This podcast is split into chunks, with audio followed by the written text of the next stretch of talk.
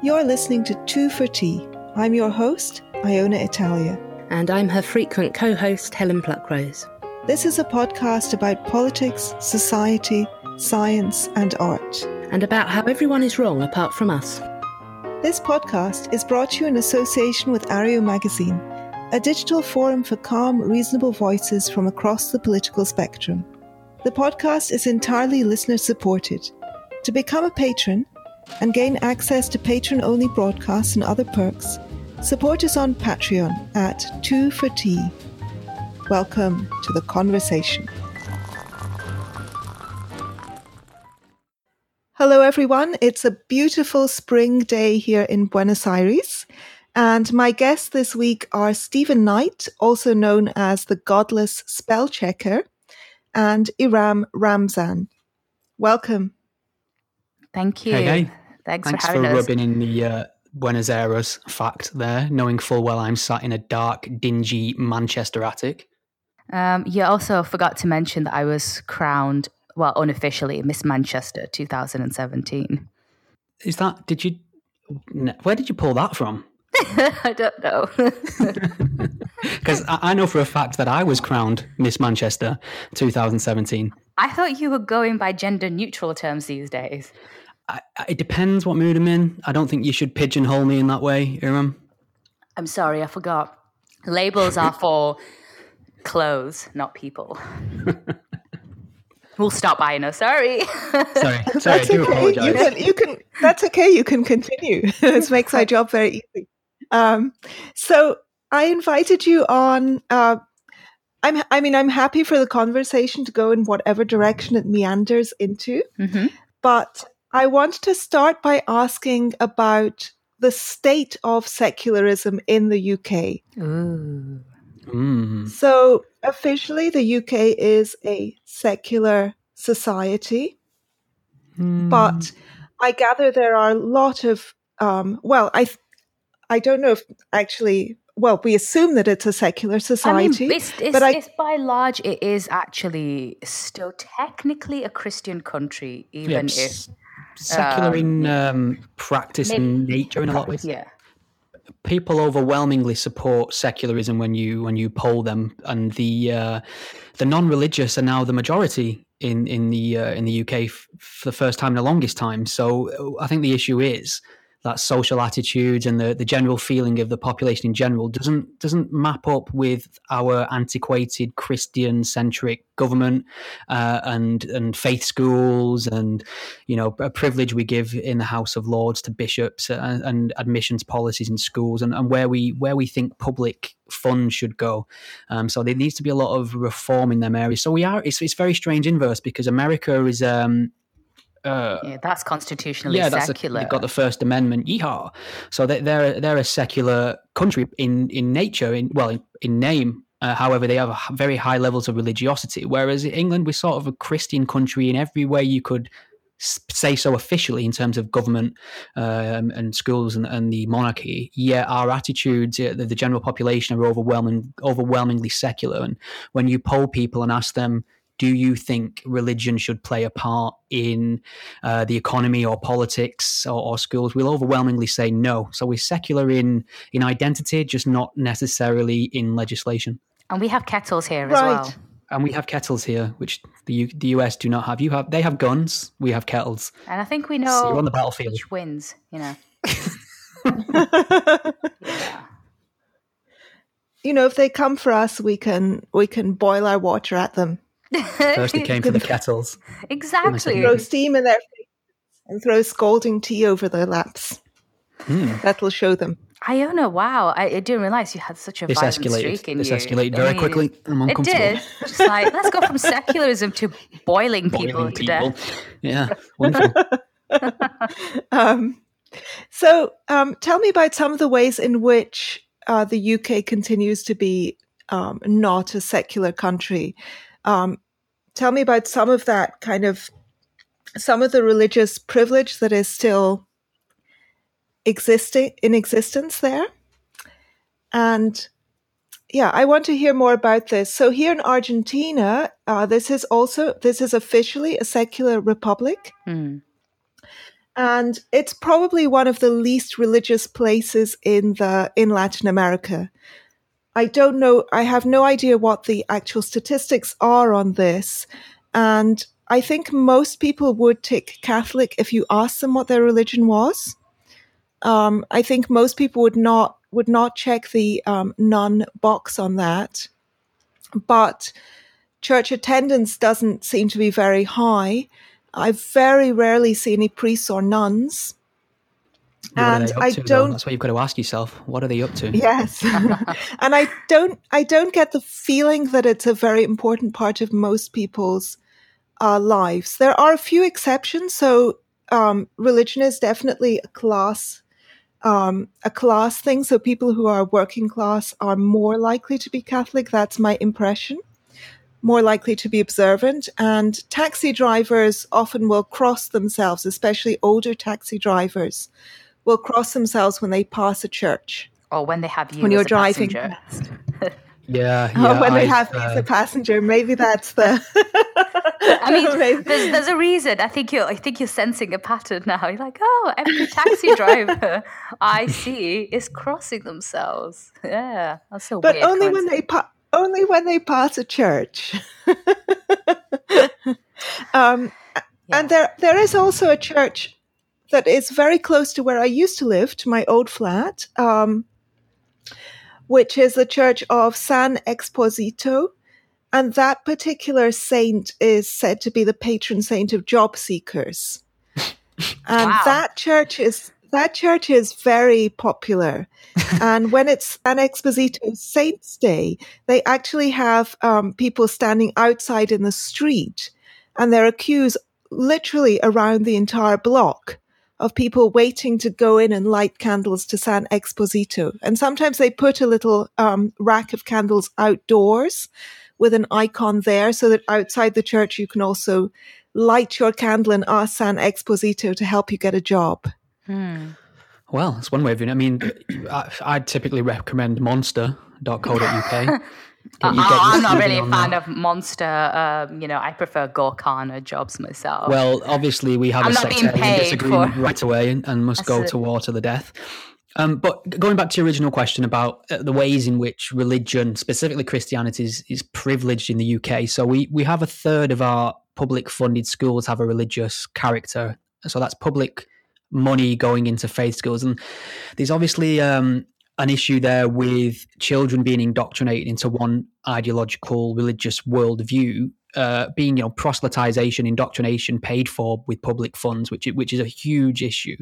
And these um, organizations sorry schools religious schools can can discriminate based on religion in their admissions policy. So pupils who need to get into this school very often their their parents will have to go and pretend to be religious for a very long period of time and you know do community work or go to the uh, church every week to in order to get their child admitted into this school. And it's strange as well even if you're a child that lives close to a school if you're like in an urban area and the, the choice is very very little uh, and there's a religious school near you and you're not religious that school can actually prioritize a pupil that lives far far away from that school if they've got the same religious identity as that school uh, so sort of disadvantaging the, the the pupil that lives nearby if the school's oversubscribed that is. Whereas you know religious people have the same level as, of access to faith schools and you know non-faith state funded schools as well.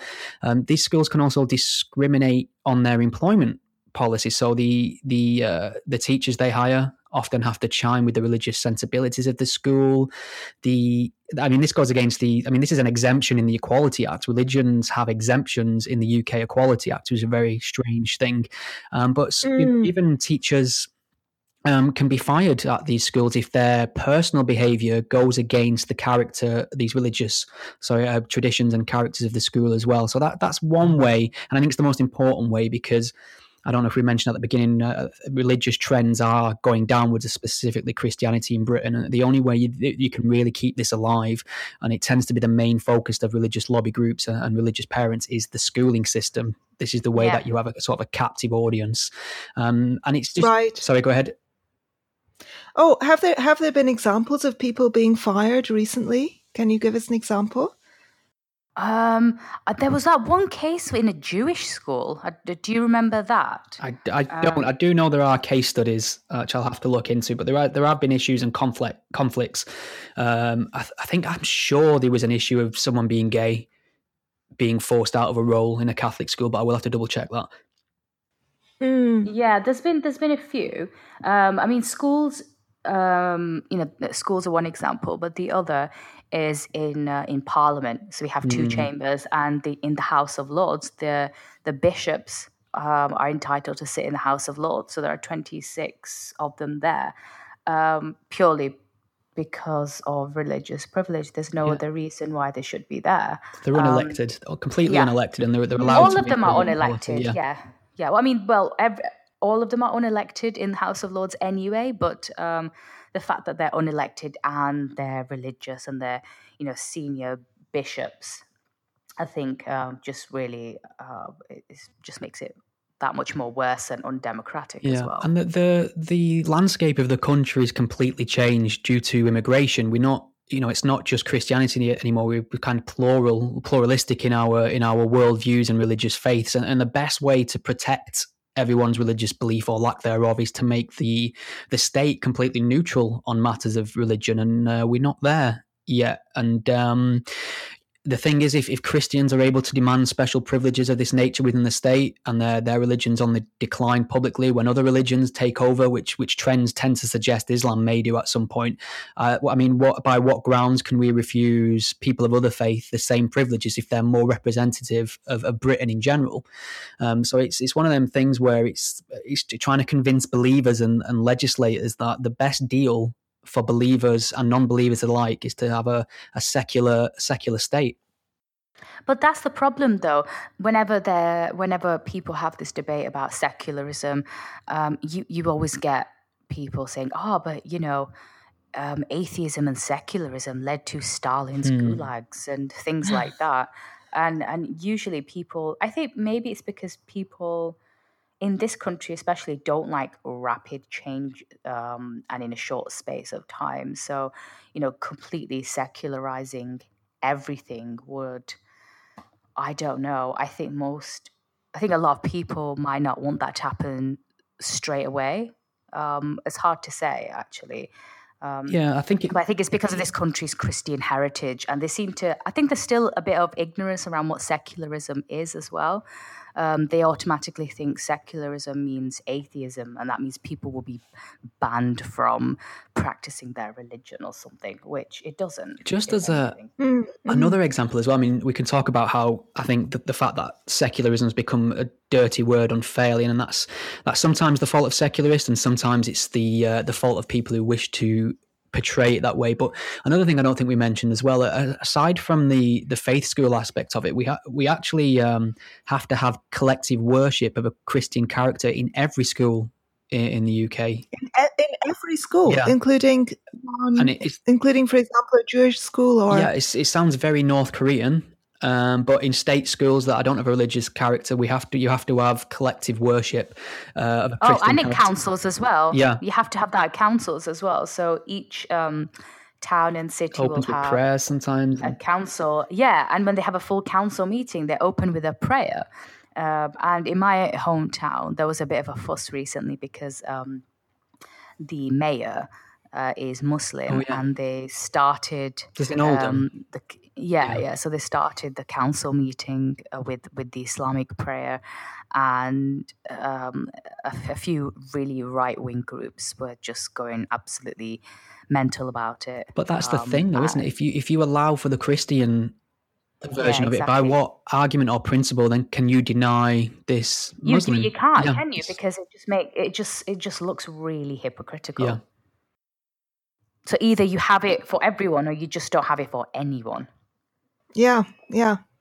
Well, I feel like in in you can see the extreme of that in India, where it's become almost a sort of arms race. Um, you know, we're gonna we're going to um, mic up the um, the azan as loud as possible, while these other people over there are doing their Hindu chanting into giant microphones, and um, you know, it's it's just it's it becomes a a kind of competition as to who can be the most obnoxious in their religiosity. Yeah.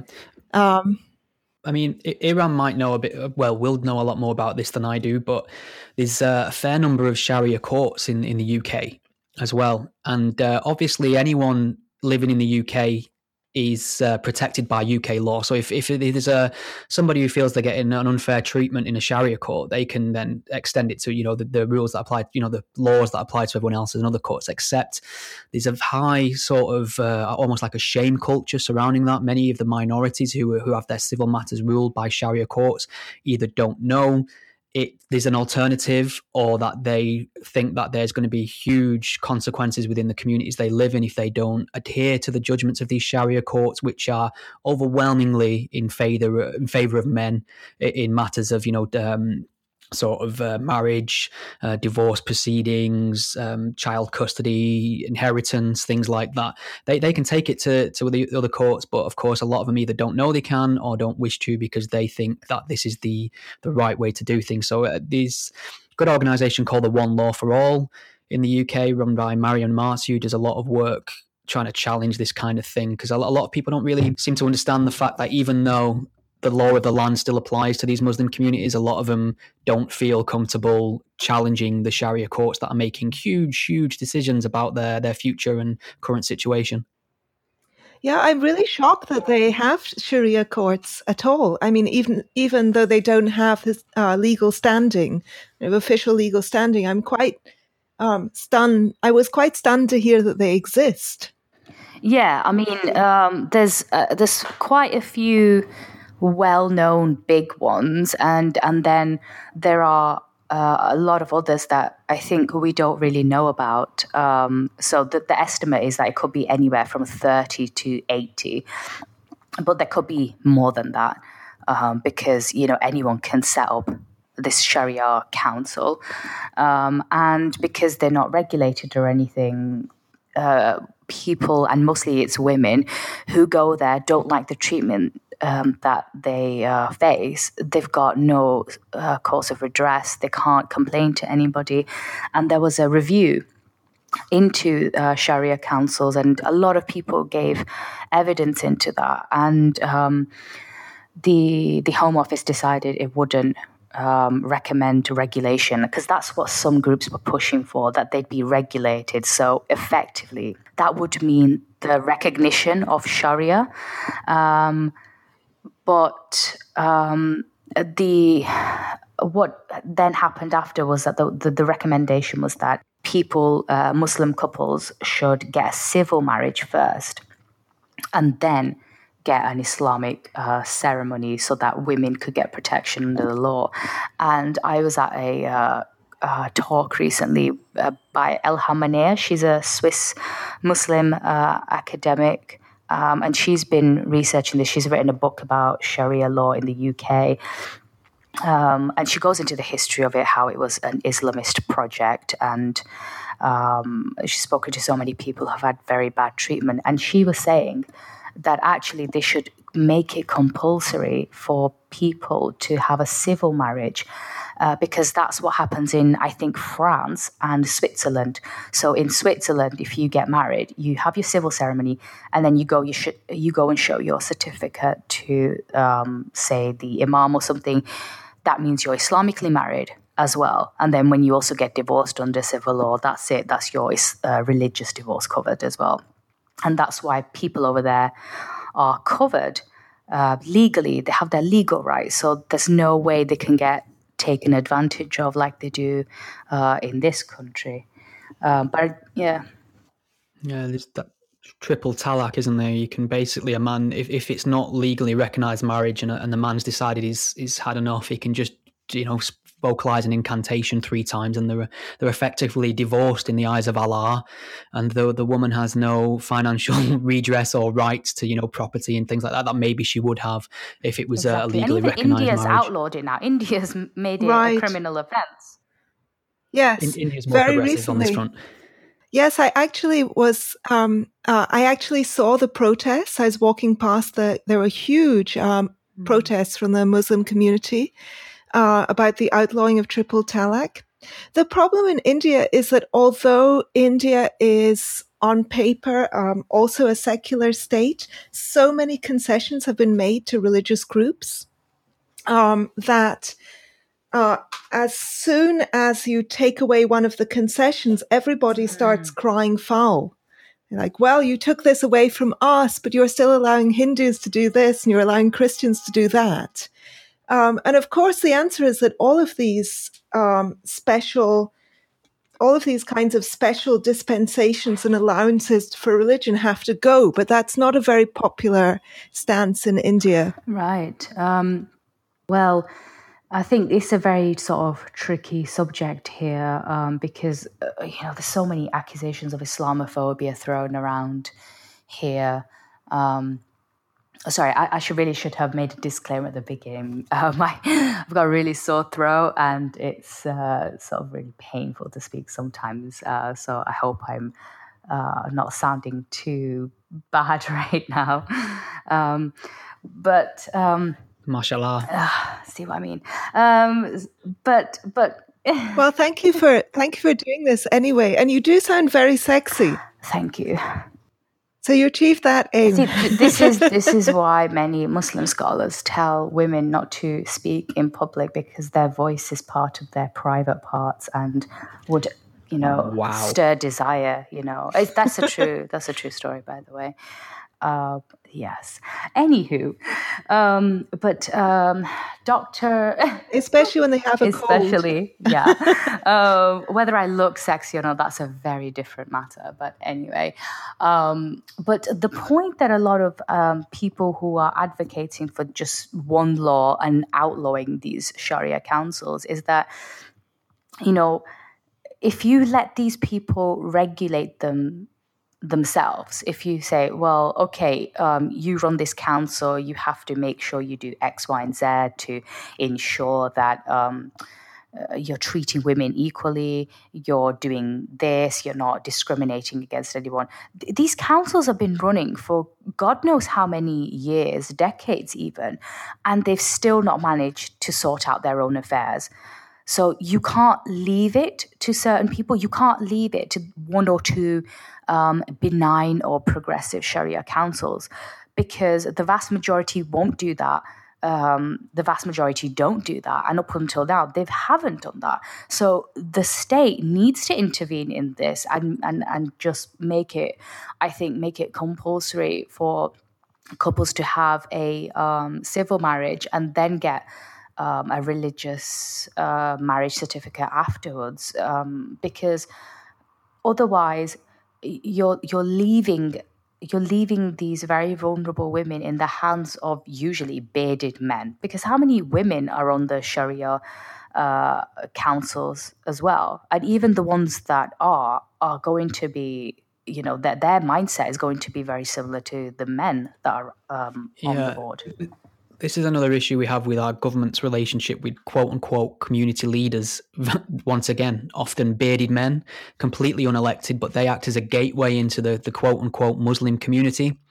And uh, they're always deeply unrepresentative of the you know mainstream Muslim opinions, and they're, they're unelected. But they they act as the mouthpiece. We have various um, interest groups in the UK, which are very nefarious. If you scratch the surface, you look at you know the Muslim Council of Britain, you know Muslim public affairs committee, MEND, the things that actually do um, liaise with the government uh, who are not representative of the Muslim voice in any way. So we, you know, we could do with a push towards the government engaging with communities like they would any other community, and that's through elected officials.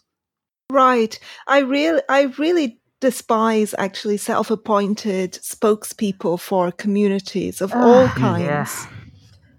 I mean, and it's always the people who are the eagerest, the the eagerest. Well, that's not a eager. word. The people who are the the people who are the most eager to make their voices heard and to um, put their opinions forth and to be uh, to to influence policy, etc. Those are those tend to be the loudest voices. Tend to be the most extreme voices. Usually, their only talent is to be available yeah, someone, Mm, some producer mm, from a TV right. channel or radio station calls them and says, Yeah. "Hi, we need um, we need a, a Muslim face to talk about Sharia.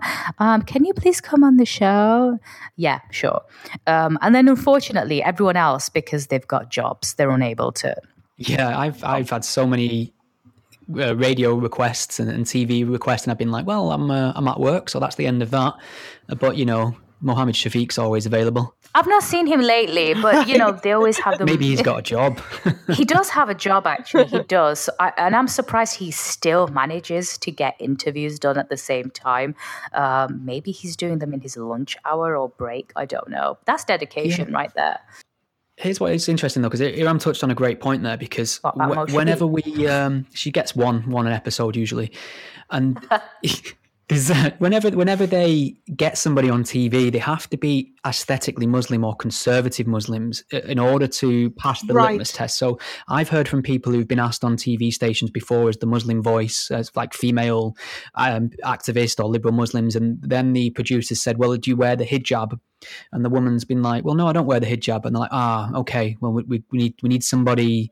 Who wears the hijab? So they need that for the optics, so people can point and say that's the Muslim voice. yeah because people are stupid they can't they can't look at a person they're like oh this person they're, they're, they're brown but they're wearing clothes like me this is confusing whereas they can see a hijab and they're ah muslim me understand now yeah, I think the costuming is really important, and that seems to, I think that also leads to a lot of confusion of issues.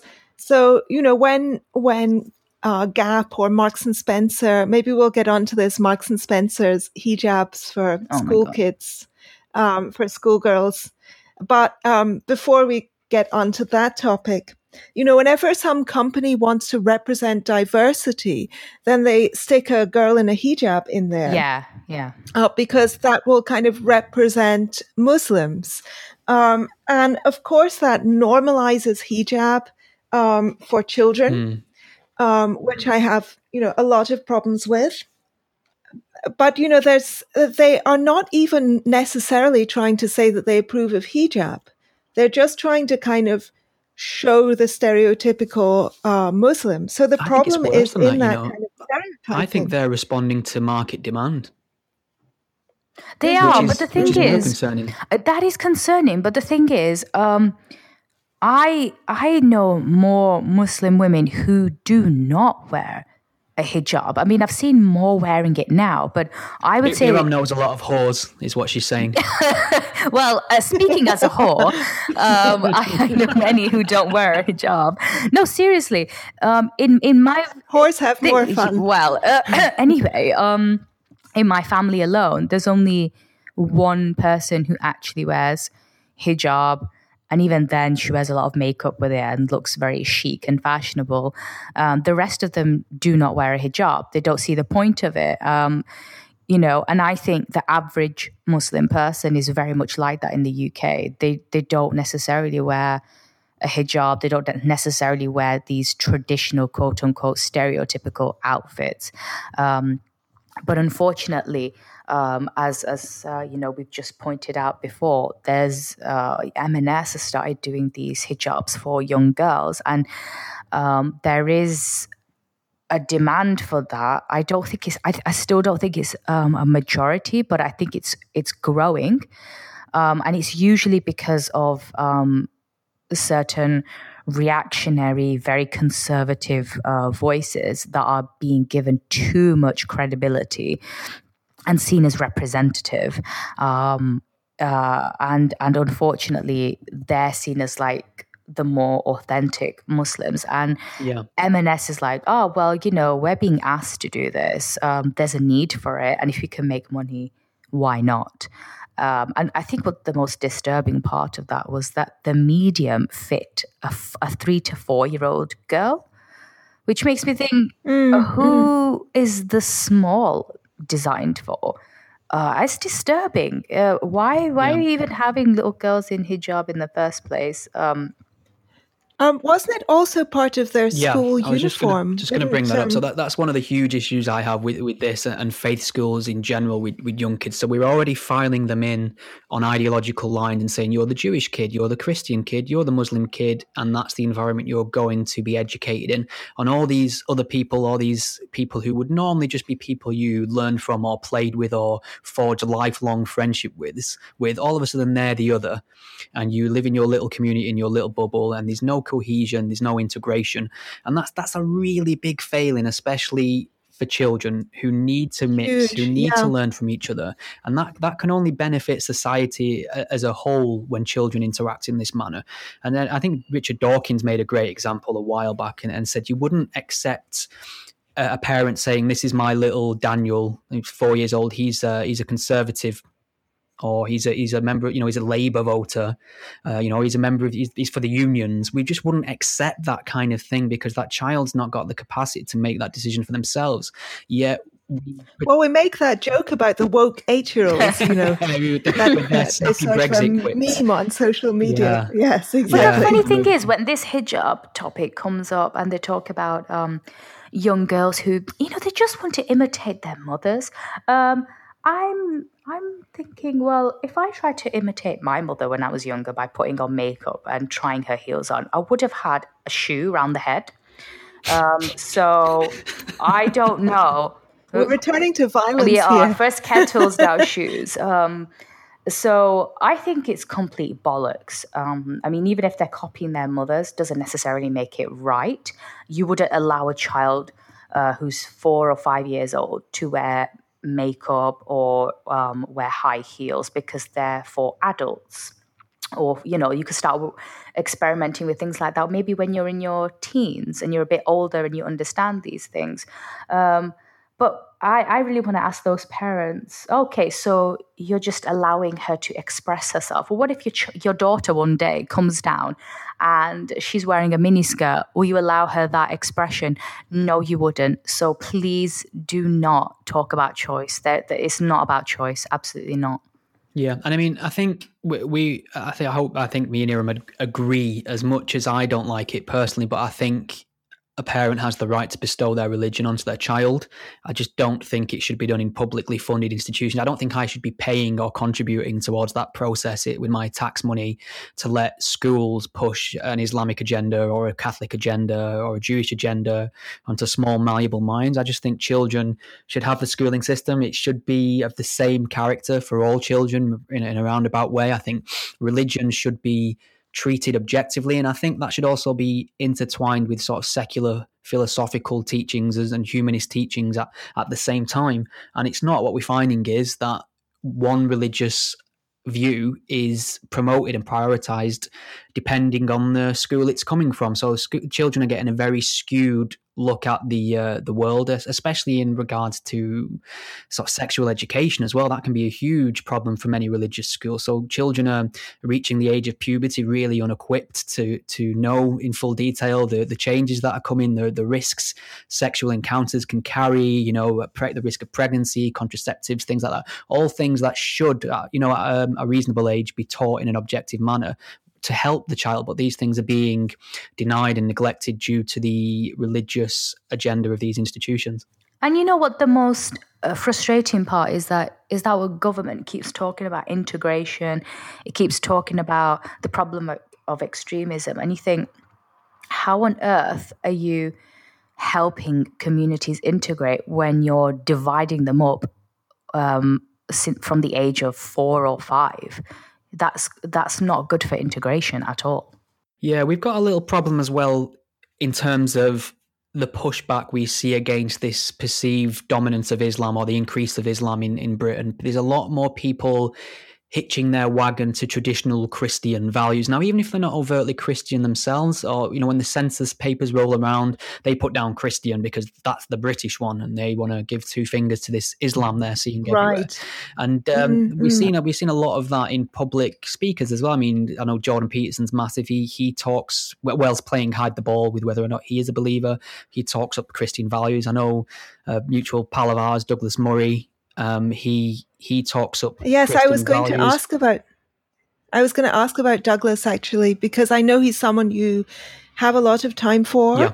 Um, and um, and I also think I have a very very um, ambivalent feelings about uh, Douglas's work, um, and um, I think uh, one of the things that I have most trouble with is that is his argument that in order to resist a kind of growing Islamization, you need to counter that with a stronger sense of Christian identity and Christian yeah. heritage. Yeah, we actually think- did. we act- we did actually put that to him because when I was reading his book, The Strange Death of Europe, that's the one thing I picked up on, and you know, we put that to him and said, you know, can you really suggest that that's the solution? Because that's that to me isn't progress. That to me is like you're going back in time, Yeah, I mean, and it's very reactionary as well. I Um, think there's there's probably more to it though, in a sense, because when he's, I mean, the, I've been reading a lot recently as well about the. I mean, if we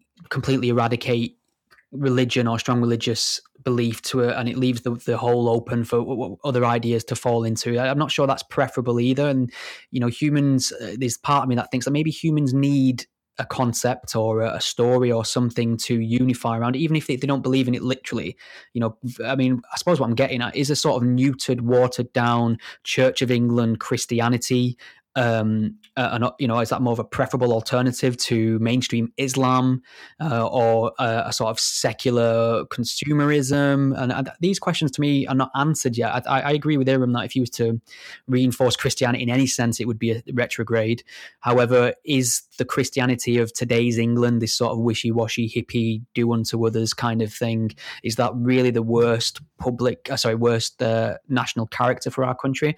Me, as a sort of baby-eating atheist, say get rid of it, get rid of it all. Uh, but I think there is a question there about identity and, and what replaces Christianity uh, and what what arises in the hangover of uh, an increase in secularism. I think that's the problem that we have. That um, as as people become non-religious, Is what comes worse next? Uh, sorry, it's what Yeah. comes next worse even.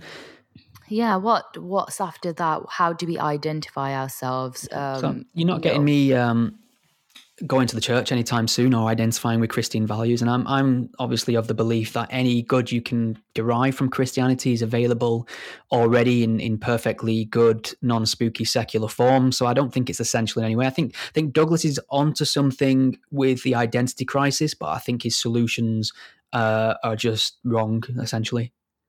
and they just won't work. No. Um, you know, I have a friend who's a vicar, and every year the parishioners are older and older. Um, you know, the Church of England, which is kind of a religion that's almost not religious. Hmm, yeah, exactly. Um, you know, it's it's. The, but the reason you find it inoffensive is uh, relatively inoffensive. I'm assuming is because it's almost not Christian. a religion. yeah, yeah. um, um, it's, yeah, it's very watered down. Um, So yeah, that, that's what I'm Stephen saying. In Yeah. terms of seeing it as an identity, as a symbol, as something to unite around. Yeah, Novel Yu Harari's wrote some great books on this. The idea that concepts and ideas are, are, the, are the human's greatest invention. In that sense, it, it can unite two people on the other side of the planet from each other just around this shared idea.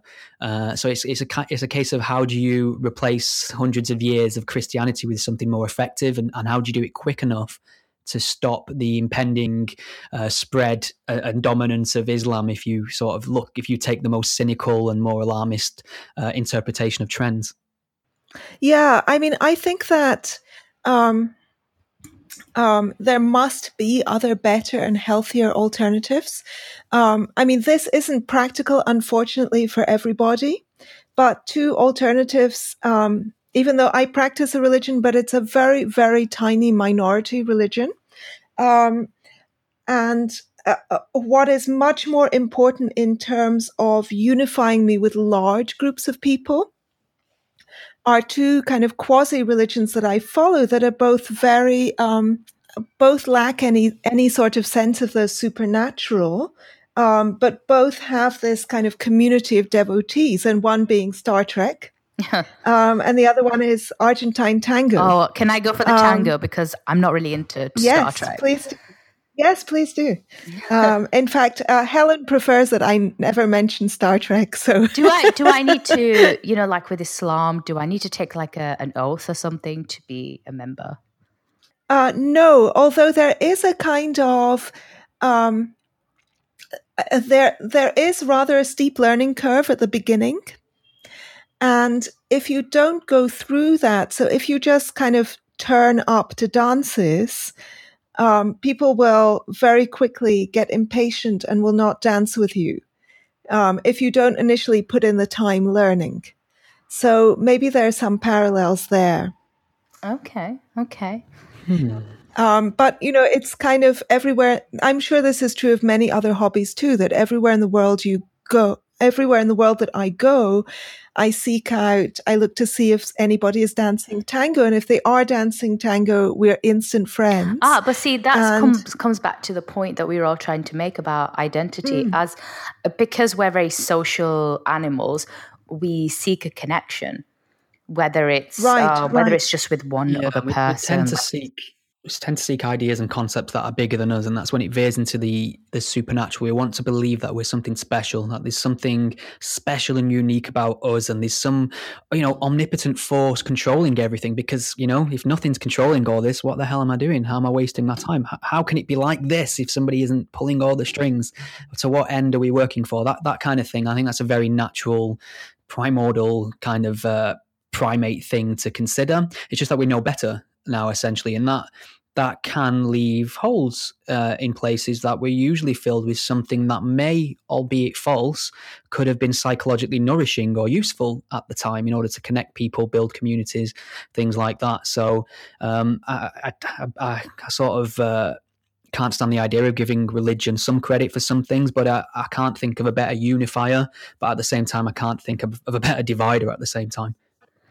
But it's true. Yeah, but absolutely. it's true because I, I mean, I know um, quite a lot of people. No, um, you don't. Who?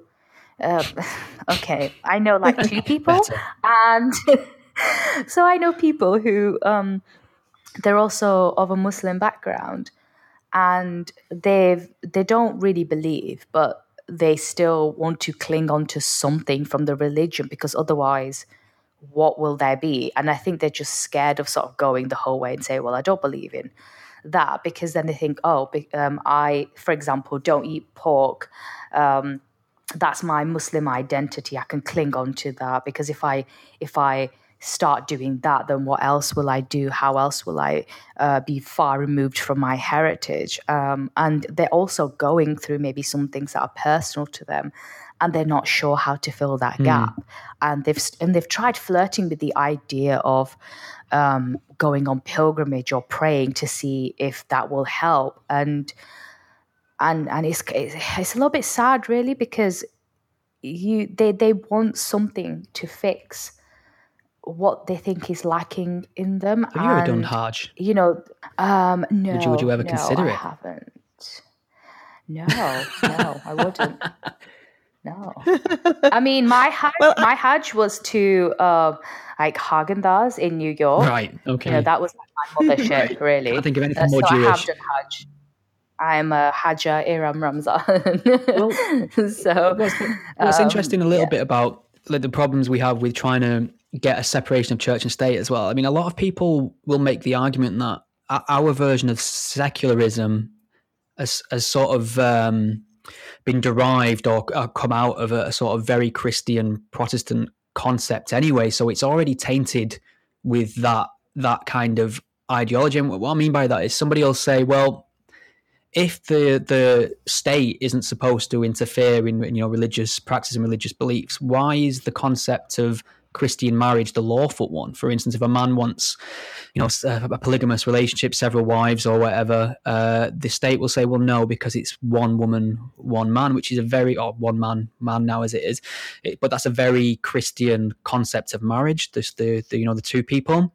So you have to try and make an argument that's not based on religion as to justify that status quo. And we have that. Ah, well, oh, I did. I did see um, a piece. I think was it on it was either on Quillette or Areo.com, and it was precisely about monogamy um, and why it's more beneficial from an evolutionary point of view yeah. than, say, polygamy. Sh- I mean, should That sounds like Quillette, but let me um, just check because if it is us, laws it aren't typically Darwinian, are they? They should be based around individual liberty. So that, I mean, there's no uh, there's no evolutionary advantage in getting a face tattoo, as far as I can see. But that's a, that's a protected right under the law. Uh, so yeah, I mean, I just can't think of. I mean, I prefer monogamy. No, you're right. It's my favorite wood, but Oh, um, yes. So, uh, sorry. Ah, this was when I was um, um, flying between India and here. Um, on the on the tenth of October, will declining monogamy lead to an increase in violence? That's one of ours at there's yeah, lot, yeah, so a lot of data to correlate marriage and starting a family with the uh, a decreased likelihood of you being uh, responsible for violent crime or being involved in violent crime. I think. Um, so now I don't know whether that's more related to socioeconomic aspects uh, in terms of you know to start a family and get married is not an option available to everyone regardless of their intentions uh, so i don't know how that correlates but is it also is it also age related because isn't the the vast majority of uh, violence is committed by young men um, yeah and yeah. Maybe so you if you're need, getting you need ma- married slightly older, you're just past that really wild Possibly. phase. I mean, there may be some perfectly good social reasons why the one man, one woman aspect works really well, but in terms of what the law should prohibit someone from doing, it seems to be based on the religious religious hangover. Yeah, I want um, nine wives, is what I'm saying, and I will not sleep until our. You won't sleep if you have nine wives, yeah. Stephen. You'll also have nine mother-in-laws, by the way. Yeah, now that's a that's a better yeah. argument than the violent crime one, as far as I'm concerned. Iram's just, Iram's just you just hate women, don't you, Stephen? Yep, where yeah. it's all coming out now. How can I hate women when my mother's one? Oh, God. I mean, Hindus say the same thing, like, oh, we worship uh, Parvati and Lakshmi. And it's like, yeah, but, you know, you gang rape and you, you, you allow not all of them obviously right? Before i get hindu fundamentalists coming after me. It's like it's true though. You you have indian people who say oh we worship female goddesses and yet look at the state of women in india. If you worship women yeah, that's absolutely appalling mm. wait me well i said yeah well they worship goddesses that's the thing, not women, goddesses. This podcast um, is going to get shut and, down, isn't it? I mean, just the idea of black market beef makes my head spin. So, yeah, there's a lot going on there. But I think um, this point about identity and and we need to relate to someone. You see that. Um, I mean, this isn't even a religious thing necessarily, but we can be very tribal as a species. I mean, if you look on Twitter, oh, don't do that. Um, people can't have I know, but you know, sometimes it's just unavoidable. And you see people now firmly set into tribes where um, they won't talk to somebody who's spoken with X or, oh, um, that person once sat next to somebody they dislike because they're beyond the pale. And you just know which groups of people they're going to be and which groups of people they're absolutely going to hate and and I think the other the other problem with that is that no one can have a sensible chat and a debate. It, it has to be there has to be controversy in there somewhere. Yeah. Um, if somebody says one thing that's phrased incorrectly, or what that say? I mean, look at what Sajid Javid tweeted over the weekend mm. Um, in relation what to did, the. What did he tweet? So basically, um, I don't know if you've been following the news in the UK, but um, I think was it twenty men were convicted of um, of oh uh, yes of the yes, Rotherham yeah the grooming gang Rotherham. so I think yeah. they were based in Huddersfield actually and um, they got uh, 200 years in total in in jail and that was the one of them skipped to Pakistan as well, hasn't he? Packed his bags, was on bail, waiting verdict. Um, yeah, fled the can country. You give a quick, Can you give a quick summary of the Huddersfield um, case? Because um, my experience is that a lot of people outside of the UK haven't heard of it. And also, my experience is that most people, probably most people who listen to this podcast, are on Twitter, but mm. most humans I know are not on Twitter. Okay, so the UK, we've got a huge problem with what's being dubbed uh, grooming gangs or Asian grooming gangs seems to be the catch-all term. And uh, to the UK, Asians used to mean specifically um, sort of uh, South Asian. So we're talking people of Pakistani extraction, uh, Bangladesh, things like that. It's I think more more commonly used in the states to denote a person from China. It's never used like that in the UK. So we're we're saying Asian as this catch-all term for these perpetrators, whereas the reality is they're overwhelmingly Pakistani Muslims, and these cases span the whole length of the country, north to south, in quite affluent areas as well as you know very kind of working class, rundown areas as well. And it tends to be a group, large group of Muslim Pakistani men who prey on young white girls, usually underage. Um, often these girls have, you know, certain vulnerabilities or concerns that make them susceptible to this kind of thing, and they're abused, they're, they're, they're raped multiple times, they're passed around like an item. Uh, they're they're threatened with their life. They have their families threatened if they make noises about going to the police. And this has been going on for the longest time. And a government report actually found out a while back that one of the key reasons that this didn't come to light was that police officers and, and certain members of uh, the, the, officials and, and social workers didn't report it or didn't want to report on it, even though they knew it was happening because they was absolutely terrified of being called racist. So it's one of these things that are sort of overt leaning on PC culture. Can you just summarize the scale uh, of this? Because I know Huddersfield wasn't the only example of this. Wasn't there also one outside Oxford? Yeah, so there was one um, around the Oxford area. Uh, that was a couple of years ago. There was one in Rochdale, Rochdale. There was one in Rotherham. There was one, was it up in Newcastle as well?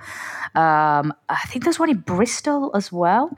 Um, and this so, has involved hun- yeah. hundreds of girls, right? It, thousands, thousands, thousands, thousands. I mean, the true the true number is unknown, uh, and um, so the latest case was in Huddersfield, and um, uh, in that uh, the group of men, about twenty of them, were found guilty.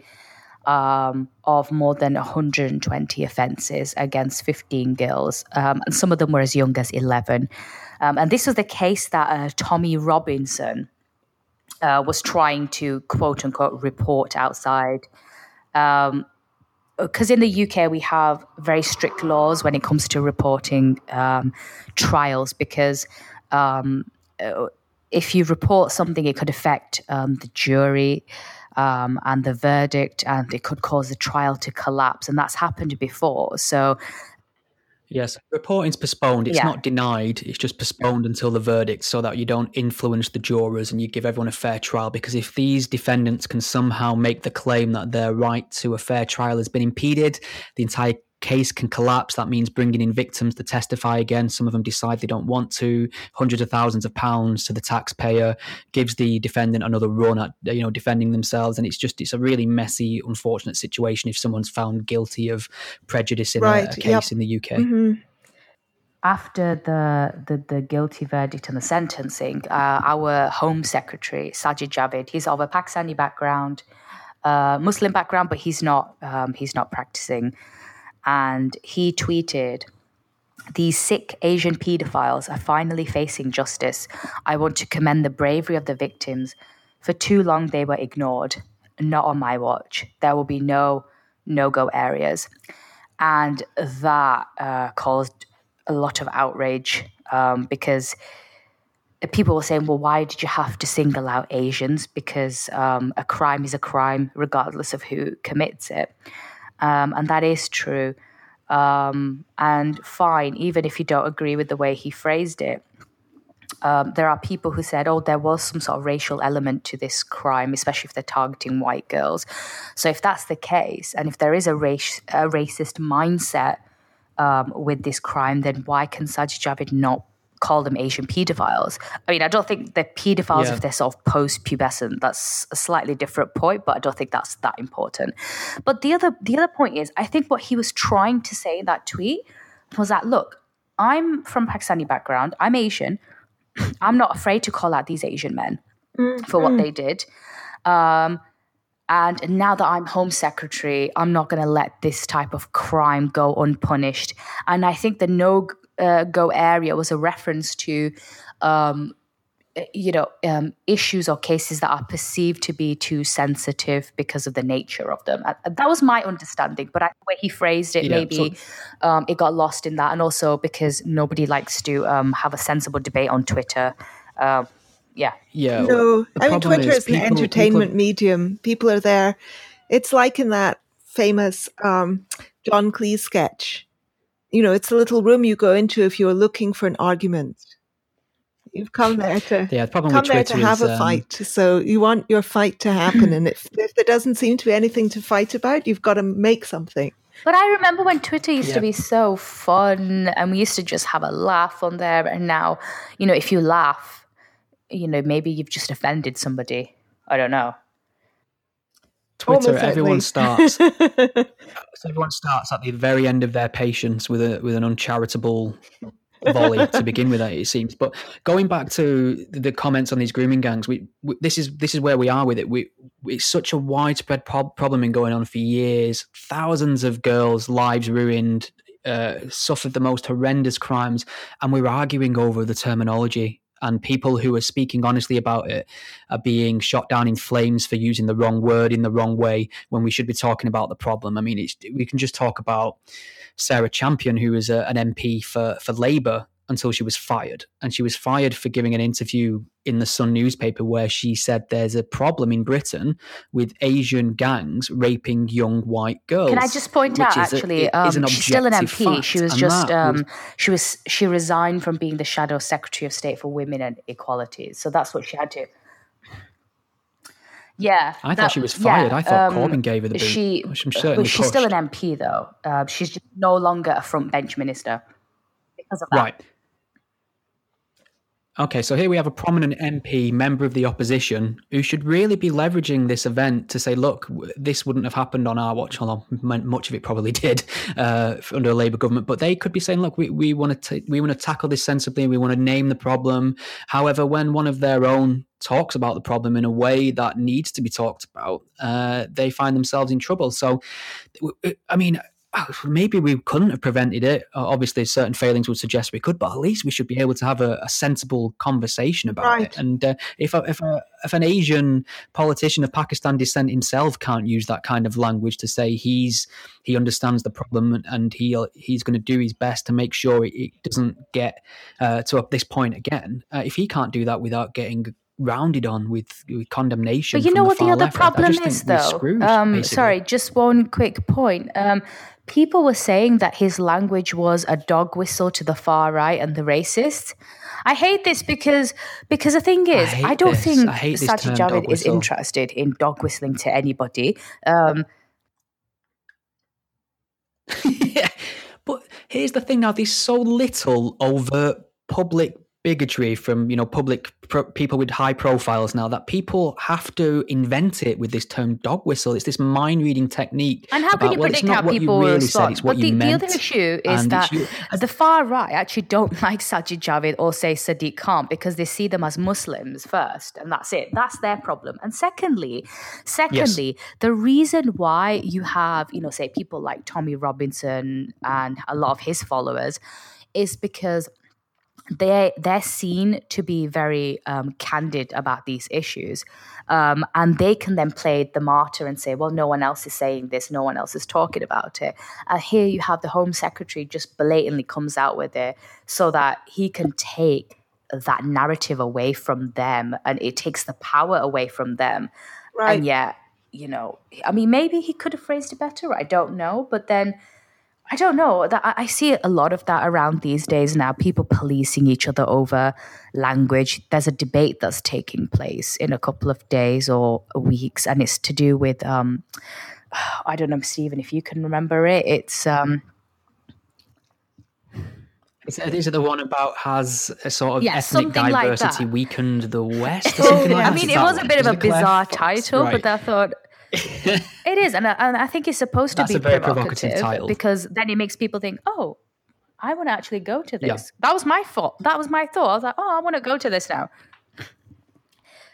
Yeah, I, David Aaronovitch is on it. I think Trevor Phillips David might be on it, and on it I usually like listening to those two speak. So um, that title made me sit up and think, oh, okay. Um, and everyone was rounding up on it, like, oh, why did you call it this? Yeah, why not this? And you think it, it, it was a question, it was a debate starting point. It wasn't saying, hey guys, guess what? You know, all these darkies, right? They've ruined the West, right? You fucked it up for all of us. The end. But there's obviously going to be somebody there who's going to argue the, the net benefit of immigration and our cultural diversity as a strength. Uh, surely, Yeah. you know, it's not going to be a couple You of people will. saying get them out. And it, to be fair, that is a valuable. Well, yeah, no, but surely you can talk about multiculturalism and the idea of multicultures and ideas and how it is re- perfectly reasonable not to consider all cultures equal in that way. And you can talk about ideas, and and then you, there's no contradiction with that and the the human rights of the individual, how they should be protected, and this shouldn't be dependent on skin color or ethnicity or anything else. But I think you can talk about the shift in cultural identity that that's you know happening due to immigration. I don't understand why that's such a no-go area, and I, I bang on about this all the time. But whenever you poll people across Europe and they're asked about the top two concerns, they'll answer it's either immigration or terrorism, or sometimes they'll say terrorism then immigration, and uh, they're always the top two things we really struggle to have a sensible conversation about. Or if you're shown to be over, to, you know, too interested or one or the other, you're you're maligned as a bigot, and uh, that doesn't go well for people. I when think it- the when it comes on to title, well, the title was good because racist. because it was because it's so ambiguous and there well and there are obviously things uh, problematic things within the very Can I just find that title because I'm really concerned about You probably made it sound misrepresenting it. I probably made it it sound a lot worse than it was. yeah, possibly. Sure, let's let's Um, check. I think I also uh, tweeted about it. Um, so I'm sure I'm one of the people on Twitter we who are complaining about having. um, I've got it. Okay, here it is. Is rising ethnic diversity right. So what I feel is the problematic there is uh, several things. First of all, um, when are they really are, are they really concerned about ethnic diversity in the sense of um, genetic diversity? Are they really concerned about actual race here? Um, or is the Yeah. concern primarily about culture? And then I think that there is this tendency to lump all kinds of cultural diversity together. Um, and when in fact, really, most types of cultural diversity um, I, I find wholly positive. And the problem is some specific ideas, um, almost all of which have come from religious conservatism of one, one brand or another. Um, and it is those ideas within the culture that I dislike. So, um, Yeah, and I think I think this concern would be placated with a, a fuller understanding of the word ethnic. People see ethnic and, and see it as a synonym for race, and it's not. So if they'd have, if they'd have started with is rising racial diversity a threat to the rest, I'd think that was some sort of alt right neo-Nazi Right, rally. right. But ethnicity can, you know, primarily deals with culture. It can be anything from food to dress uh, to ideas uh, and things like that. So I think I think that's a valid question to ask. It's just that that word ethnic is so loaded right. uh, But in a I sense think that, that it sets people. the diversity is is really not a problem until you get the um, except in the case of reactionary religious views. So, for example, Not necessarily, because England has um, England's has a problem with multiculturalism. So di- diversity, racial diversity, is not an issue. It's just that we're having multiple communities living parallel lives and not oh interacting. yeah, and not no not interacting is that's why you certainly a with these, you know, problem. Um, but the problem you is know- not the kind of just the sort of um, rich variety of culture. The problem is a the ghettoization. So in fact, that's not multicultural. That's kind of parallel Yeah. cultures living completely separate existences. Yes, it's multicultures, it's but mul- it's not multicultural. I mean, Maybe that's too pedantic a distinction, but you see what I mean. Um, and I think I that mean, how did you find it in India then? So in So India, in India, yeah, because Um, you were in were you in Bombay? I was in Bombay mostly, yes. Um, In India, there's a really, um, religion is so omnipresent. Yeah, I Um, can imagine. I mean, you can, uh, you can tell people's religion quite often from the way they're dressed. Um, You know, Mm. that I mean, not, obviously not in all cases, but many uh, Hindus, for example, are wearing caste markings uh, on their face.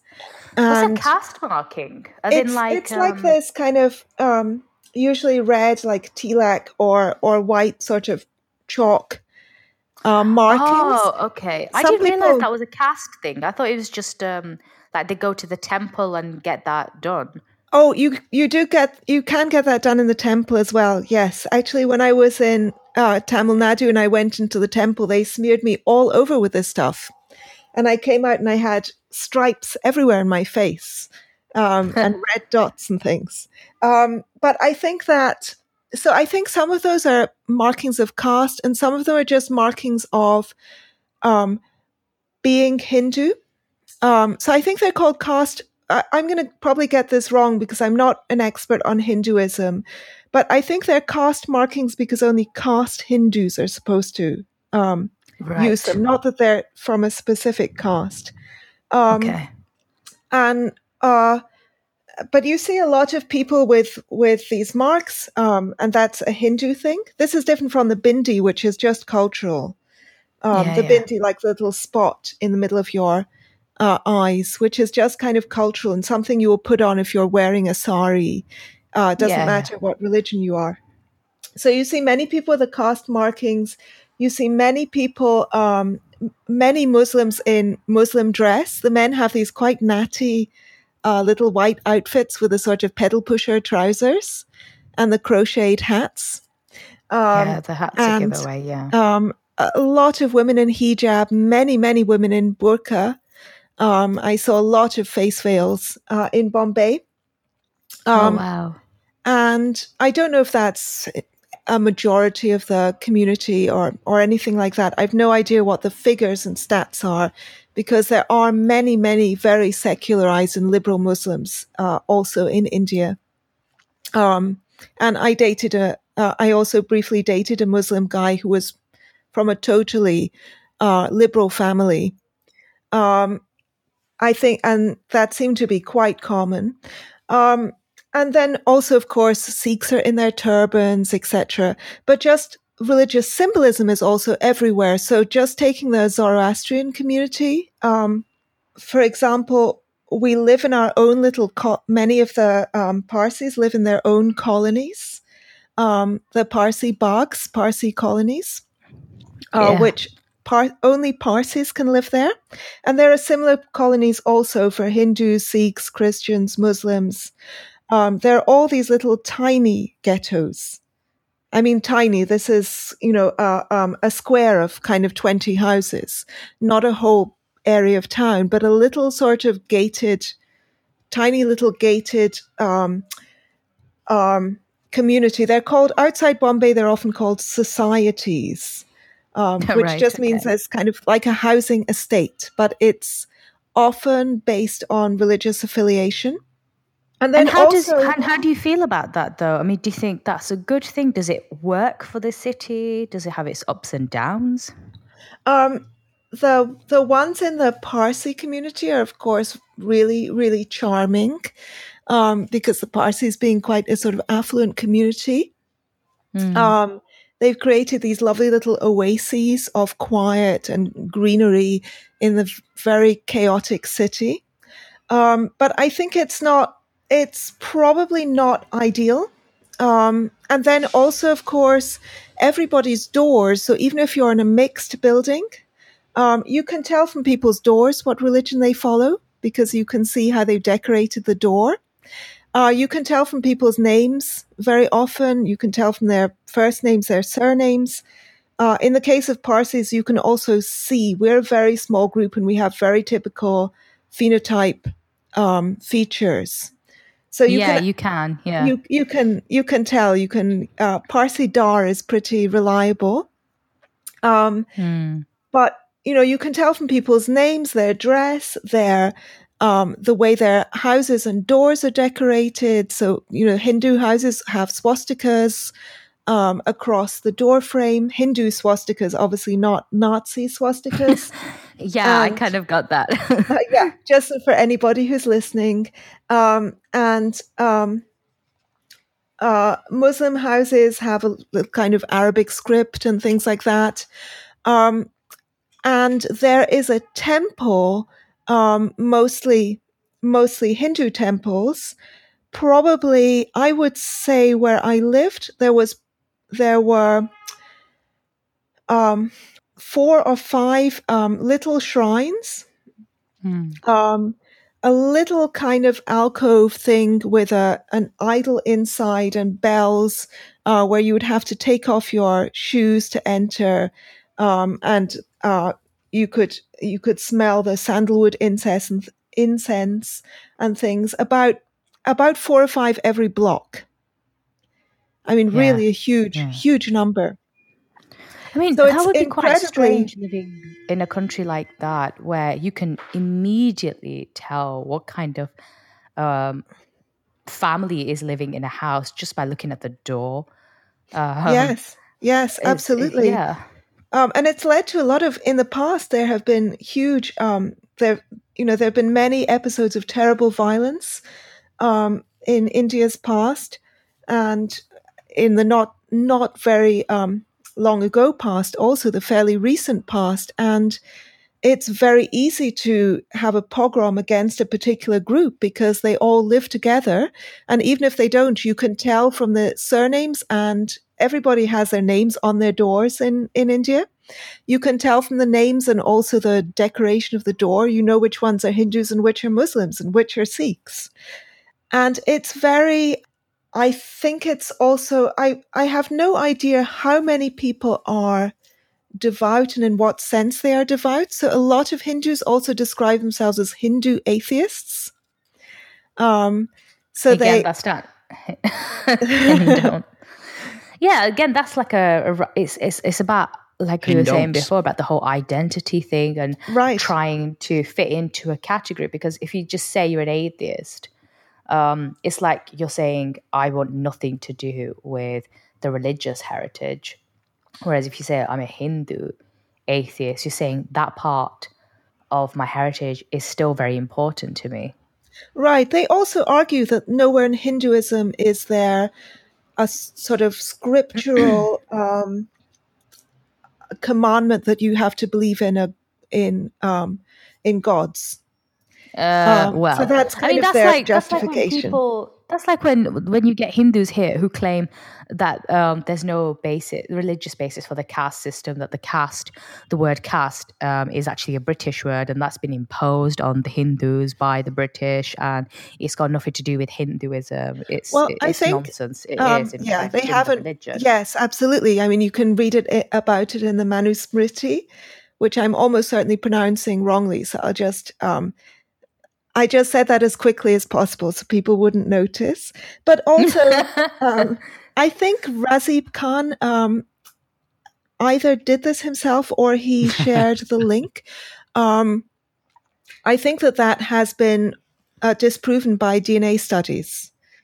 Um, mm. So there, there's been genetic drift between caste groups in India, which implies that these groups have not intermarried for millennia.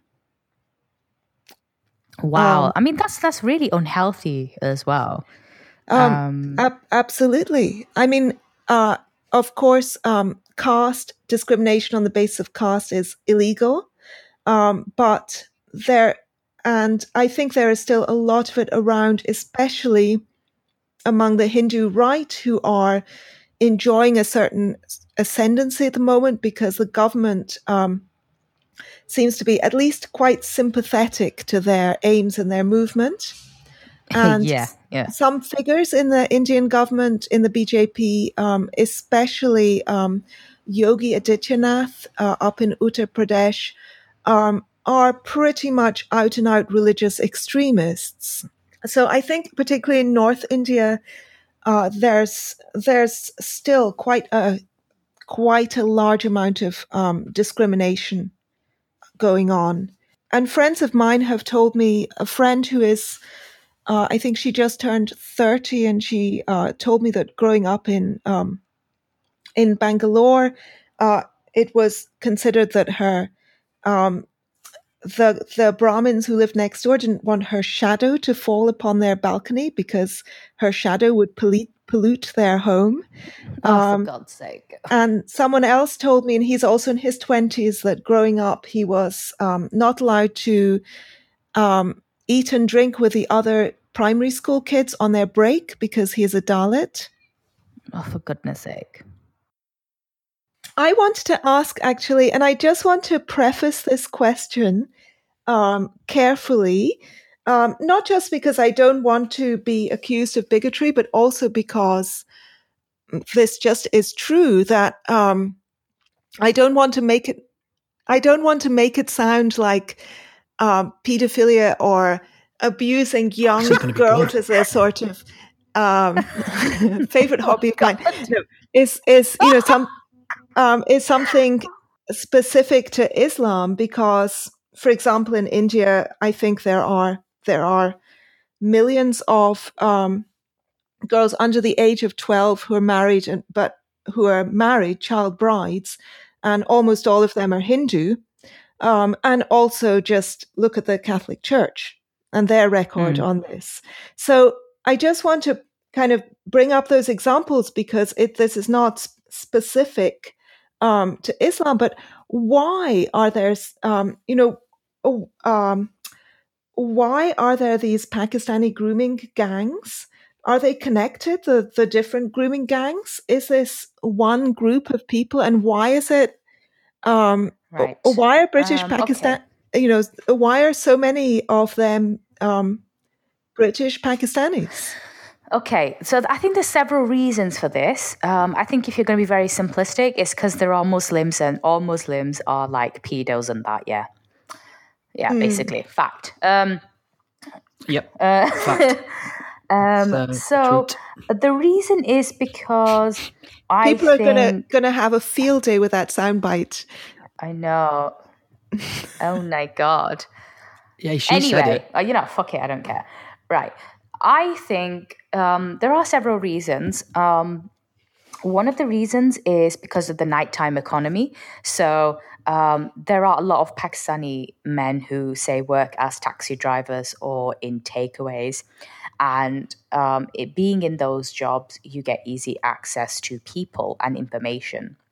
Mm. Um, and this is to do with grooming, but I, when I've had to speak to taxi drivers about something, they always seem to know what's going on because they're there all the time and they observe things. So if you want you want and they know information about anything. And they know people's addresses also. That's what I'm saying.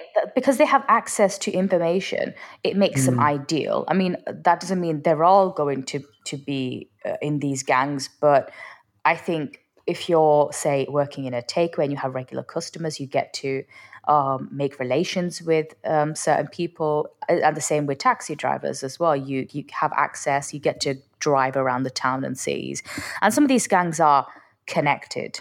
Um, there's loads of people. Yeah, yeah, increases your opportunity. Doesn't it? It is uh, because. Not, not, not, sure it's the underlying cause. Um, um, I mean, they do have really disgusting mindsets towards females in general. Um, White females specifically. There's always a racial element to these cases that seems to come up time and time again. So, I mean, it's interesting that it is, it is a blend of sort of you can look back in Islamic culture and see that Muhammad had child brides, and I'm, I'm sure that plays. Um, well, one of them was a child bride, and because of that, because of that example, whether whether it's a fact that he did or not, because people still try and dispute the age of Aisha.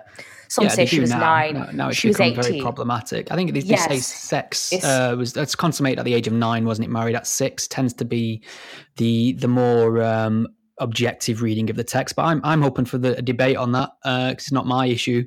But that, that tends to inform the age of consent in a lot of Islamic cultures, and this it is... does. And and also, um, you know, like in scripts in, Islamic scripts, um, you know, the uh, a lot of people will interpret those texts uh, to say that um, a father, a, a, a, girl's legal guardian, can marry her off when he wishes. It doesn't matter whether she says yes or no.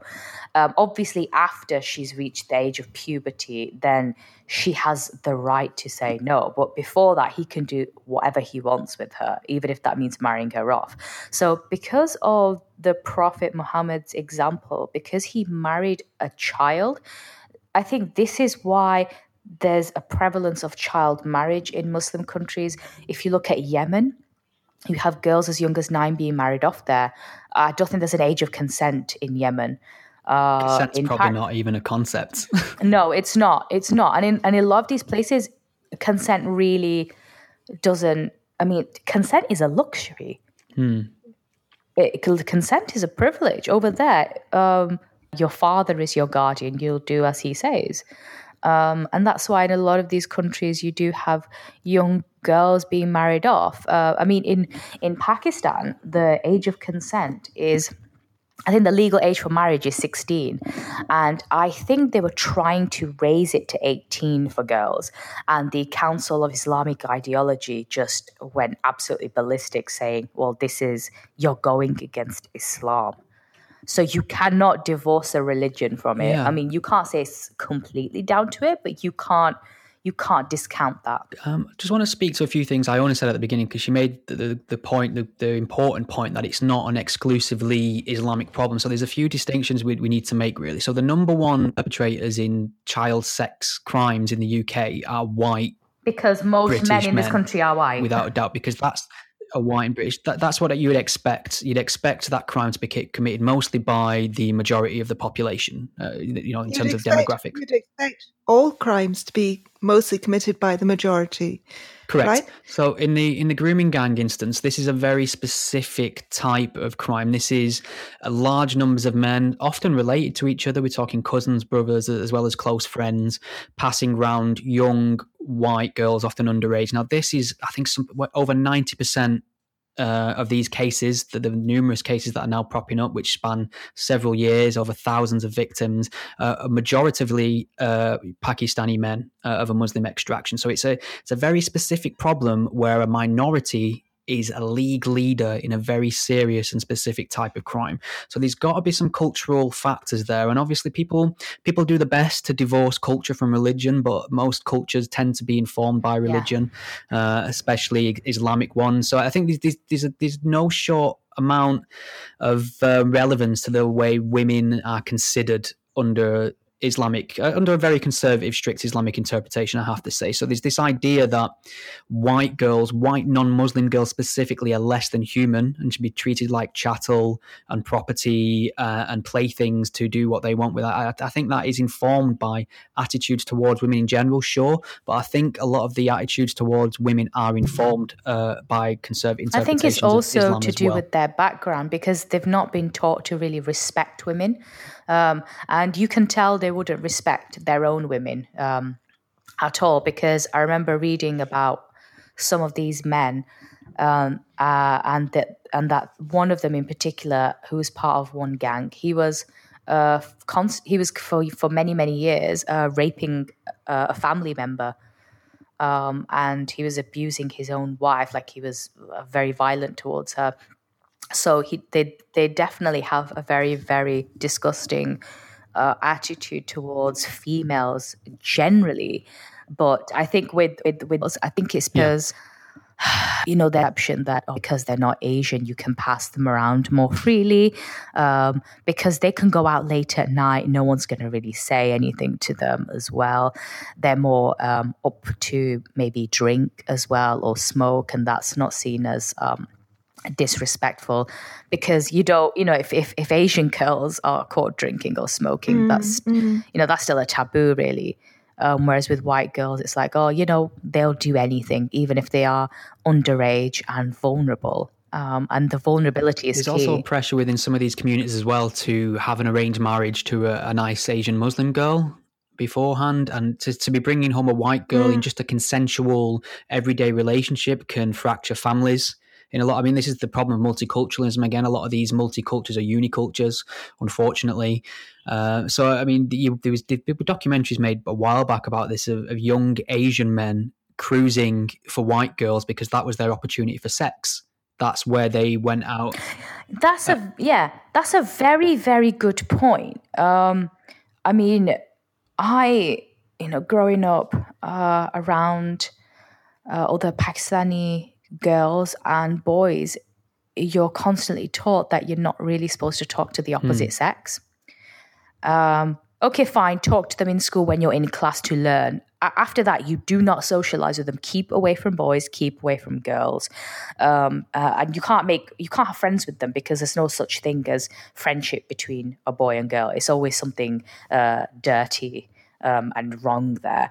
And I think that's um, you, you you have that upbringing where there's very this segregation between boys and girls from a very young age and they're just not taught how to interact with one another. Um, and the only t- opportunity to do that in a um, acceptable way is when they get married. Um, and you know they've probably had very little education around relationships and sex as well.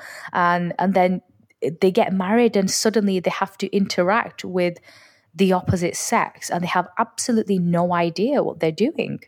Um, I mean, fair enough if you think it's part of the religion and culture to not have sex before marriage. That's completely your choice, but you still have to teach about healthy relationships and how to interact with one, one another or uh, in a healthy way. And you and you don't really get that.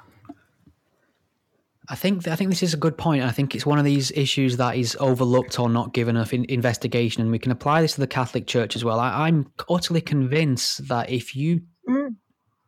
and to, yeah, and to Indian men in general, actually, you know, I'm, many I'm of whom have many of whom have arranged yeah. marriages. You know, there's no healthy outlet for yeah. sexuality, and when that when those healthy outlets are closed off, then you get much more um, of this kind of toxic and uh, yeah, pathological when, when perfectly normal and natural routes to relationships and sex are cut off uh, from you under the guise of God, these abnormal attitudes are going to produce some very abnormal behavior. Mm. You, know, you, just look at the Catholic Church: no sex before marriage, masturbation's a sin, homosexuality is a sin, celibacy is to be the standard. Just all these these things. No, it's no surprise to me that they're going to produce some incredibly heinous and abnormal sexual behavior. Um, and I think you can apply that towards attitudes towards women and, and premarital sex in, in Islamic cultures as well. And the, the idea that, um, I mean, imagine that you're you're a young person who's a minority in the, in the UK, and you you you basically just want everything a, a, young heterosexual boy wants, but you're told that the majority of the population's off limit to you, and you can only marry and, and fraternize within your own community at a specific time that's predetermined by your your the elders in your family. I mean, it's it's going to it's going to lead to some dodgy behavior. Yeah, I, I remember when I was in uh, primary school, um, and I was about I think five or six years old. Um, and I was in the playground and I was with some classmates, and they were boys, and we were playing Power Rangers. That's, that's a TV show that used to come on in the UK, by the way. Haram. Mega. Um, so I was just playing, and this girl came up to me, and she was um, she was sort of a family friend. We knew her family, and she was about I think five years older than me, and she just she came up to me. She goes, "Oh, Iram, um, don't play with them because they're boys." And I was like, "Um, what?" Because my mum had actually never said to me, "You can't talk to boys or play with them." That's probably why I'm a Medusa now. So you know, it's all her fault. and so she went, and then as soon as she went, I would just start playing again. And then she just came back to me several times, saying, "Oh, don't don't play there. Come over here." And I thought to myself, I'm five years old. We're all the same age. What the hell do you think we're going to do? We're in the playground. Um, and, and, and, and that's, I mean, that just that reveals a type of mindset that she was brought up with that you can't have healthy, a healthy friendship with somebody of the opposite sex, regardless of your age um, it's there's always something sinister behind it. It yeah. makes it very hard to empathize, you know, to to develop normal kind yes. of empathy. um, with people of the opposite sex, and also to understand how to behave in a uh, in a sort of healthy fashion. And I feel this about a lot of Indian men. I have to say, I'm going to just accept accept all of my um, male Indian friends who are really fantastic. um, but you know, many of them, some are predatory and others are just yeah. clueless. They're just they are. I, I kind of feel the same way about um, because some Pakistani guys have come across. Like, I think in certain circumstances they could come across as really creepy when in fact it's as you said they're clueless and they've no idea how to talk to someone of the opposite sex because no one has sat down and said, look, this is how it goes. This is how you talk to people. You know, this is what a healthy relationship looks like, blah, blah, blah. This is one of the concerns people have with immigration. This is this is a, a very uh, tricky experiment to be playing in terms of uh, uh, inviting people in whose norms around sexuality and female equality are, are somewhat antiquated. So I, th- I, kind of have sympathy towards that argument when people bring up immigration. Uh, obviously, these things tend to be um, the exception rather than the rule, anyway. Mm, mm. I want to get on to another couple of topics um, that um, related to okay. secularism. So, one thing is, I recently saw that I saw, I think it was Iceland who recently banned um, infant circumcision, uh, male circumcision. I have been wondering, actually, despite the the the people in the US who claim that there are some health benefits to circumcision, which I think is extremely uh, ex- uh, I, I find that argument extremely unconvincing on a medical and scientific, uh, from a medical and scientific point of view. And I also think that that probably the US circumcision stuff comes from or was initiated by people with Christian motivations. And now it's a kind of hangover of a sort of religious, a religious attitudes. And, yeah. um, I, I derailed yeah, I wondered if well, you wanted to say something. I think that's about, why they started um, it initially. It was issue. to make. I think wasn't mm-hmm. it to stop them from masturbating? Um, I know that's why Kellogg. I don't think that stop anybody, unfortunately. Yes. No, I know, but that Which, was. Oh, it's definitely what? worked because no American men, uh, I, I, no American men masturbate, do they? I mean, problem solved. It has just lop it off. Um, But but that's why that's, that's why the uh, the uh, inventor of cornflakes um, made cornflakes. You know, Kellogg's. Yeah, because he Kellogg, thought that yes. would you know reduce people's sex drives. I mean, what a weirdo. Um, but um, I mean, regardless of whether there's health benefits or not, if there were, it'd be compulsory. And also, um, why you're you doing it to your child? I mean, if you if you get rid of a certain part of your body, then obviously there's never going to be any likelihood that that part will get infected because it's not there. Um, so it's like if you chop your arm off, you know, your arm's not going to get infected or anything because there's no arm there. Um, yeah, but if, I mean, if you as an adult want to get it done, um, then fine, go ahead and do it. why not? I, um, I derailed an entire panel by bringing this topic up on Saturday. I mentioned I, I made a throwaway comment about male circum- infant circumcision. I think I said something like "Good luck explaining that to the aliens," and then the panel devolved into a, well, an yes, hour conversation I mean... about genitals, and people were outraged nice. about it. And you know, I used the word mutilation to describe the process, which really annoyed Ed Husain. He, he thought that was such a bizarre term to use for mm-hmm. you know mutilating a part of somebody's body. But it's one of them things that uh, people will push the health benefits and will say, you know, it reduces STDs, it, it's uh, it's good for this and that, and that they're all things that can be mitigated by standard hygiene, essentially. So there's not just, an just argument. wash yourself, you know, just yeah. wash your dick and you'll be fine. Oh, yeah, yeah, wash it up.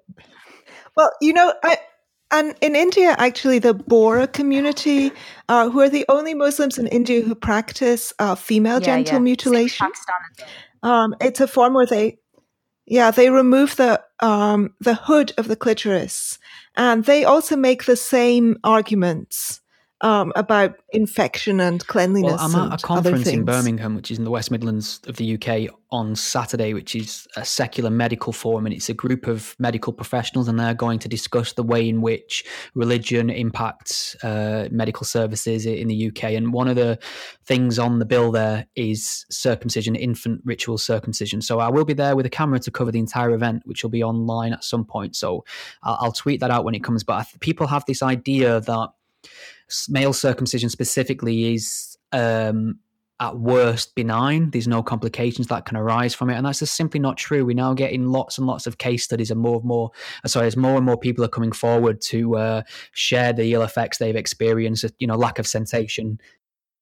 Do you know what the numbers are for this? Because I've, I mean, maybe because I've not researched this uh, area, I've not come across it, but I always had the impression that um, it, it was fairly routine and there's even though there can be complications that they're quite low in number. Yeah it, it can be so uh, ostensibly and over you know the majority of the procedures go fine. And, and most people i would say most people probably don't have any side effects or ill effects but there are people that do. And you've got to keep in mind this is a purely unnecessary medical procedure. Uh, there are times when a child does need to be circumcised for medical reasons and that's perfectly fine by me but i'm talking solely and specifically about ritual circumcision which is just an ideological uh, thing that's placed on the child without their choice or consent and it's a it's a it's a life altering decision to make that and one that can't be reversed and can lead to ill effects. And like i say it's not necessary. I actually it's actually getting more steam this now because fgm gets a lot more attention and rightly so because it's it's worse in many different ways. Uh, oh you're going to get so many people yeah well that's well that's just... funny because now there's a building level of male uh, circumcision activists. One of them came up to me and handed me a handful of literature after my panel on saturday. He was so pleased that somebody had brought up the topic of male circumcision uh, because he he's an activist for it so i'll have to check out that organization as well. But it's just one of them. Yes, they're called intactivists, right? Intactivists, right? That's brilliant.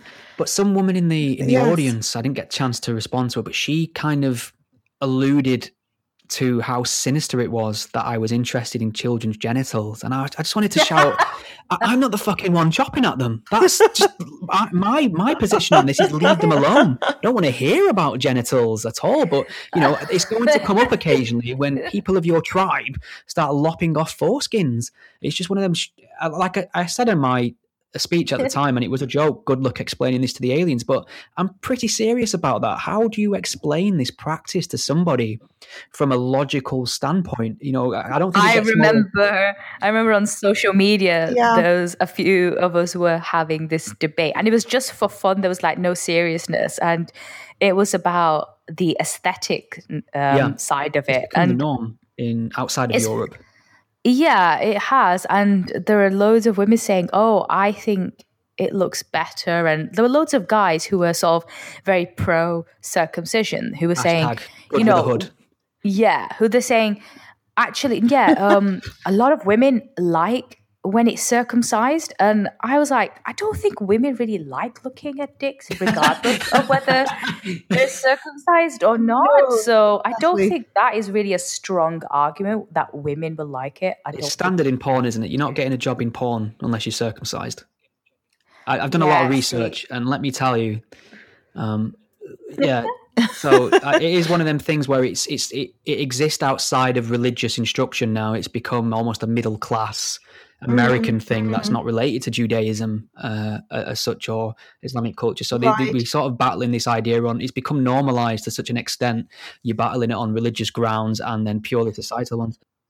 I think the numbers have been going down. Um, uh, certainly in Australia and maybe in the US as well. Um, and in Canada also. Um, I think the numbers have been going down, but I haven't looked into this, so I may be talking bullshit right now.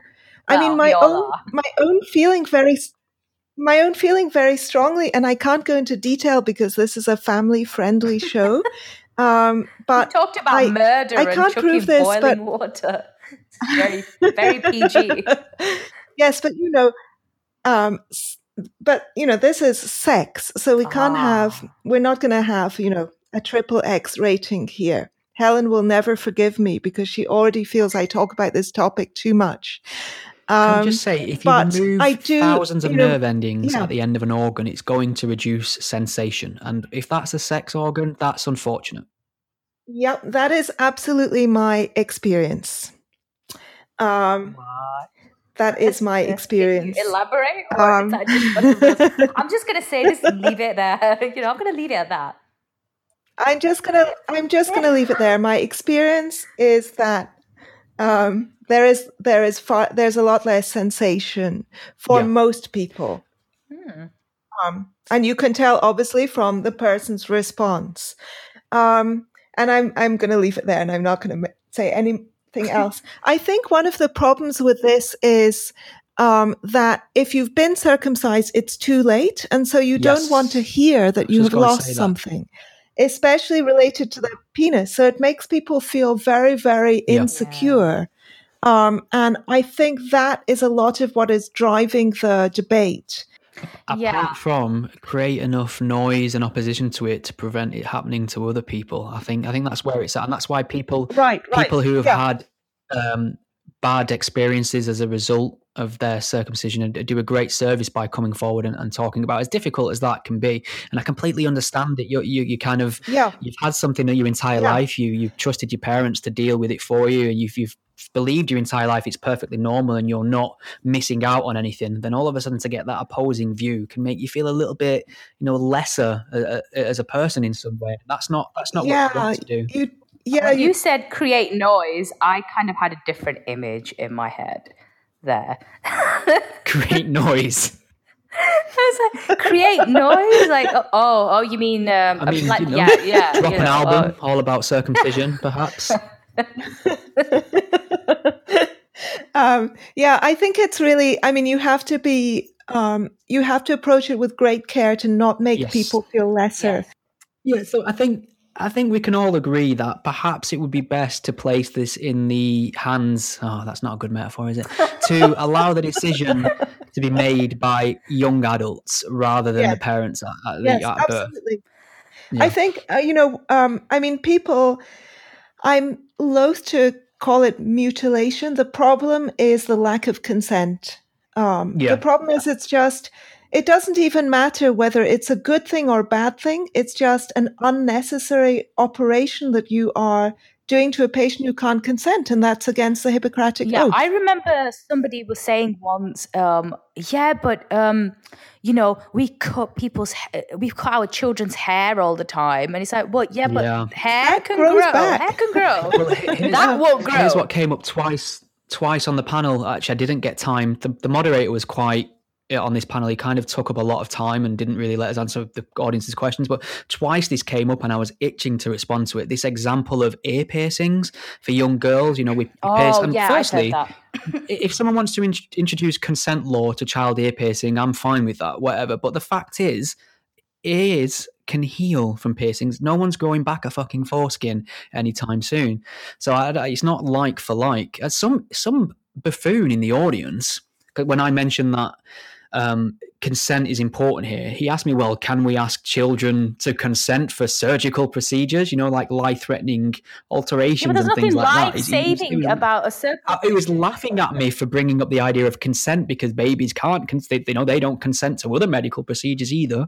It's like, yeah, but th- then they're necessary. That, that's the yeah, point. having like a you know heart operation is not the same as having like a piece of your knob cut off. So I don't. I feel um, like the problem is, I feel like no matter how I approach this conversation, I'm always going to come up worse. I think I'm ahead of the curve on this discussion, unfortunately. So I'm always going to be the strange guy who's talking about kids' genitals where everyone else thinks it's normal.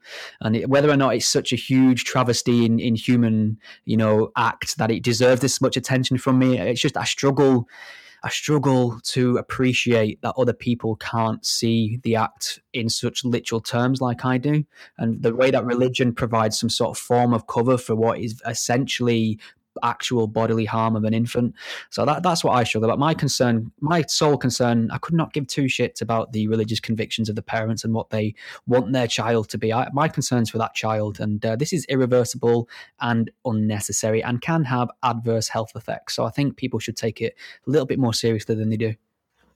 I I have friends who are um, ex-Muslims, and they struggled with the whole circumcision thing because when they had children, they were like, I don't want to make my child go through this. But then um, when we take them to their grandparents and they're going to be changing them and whatnot, they're going to notice like, how do we explain that to them? And it ends up becoming such an issue between their families, even though it's your child.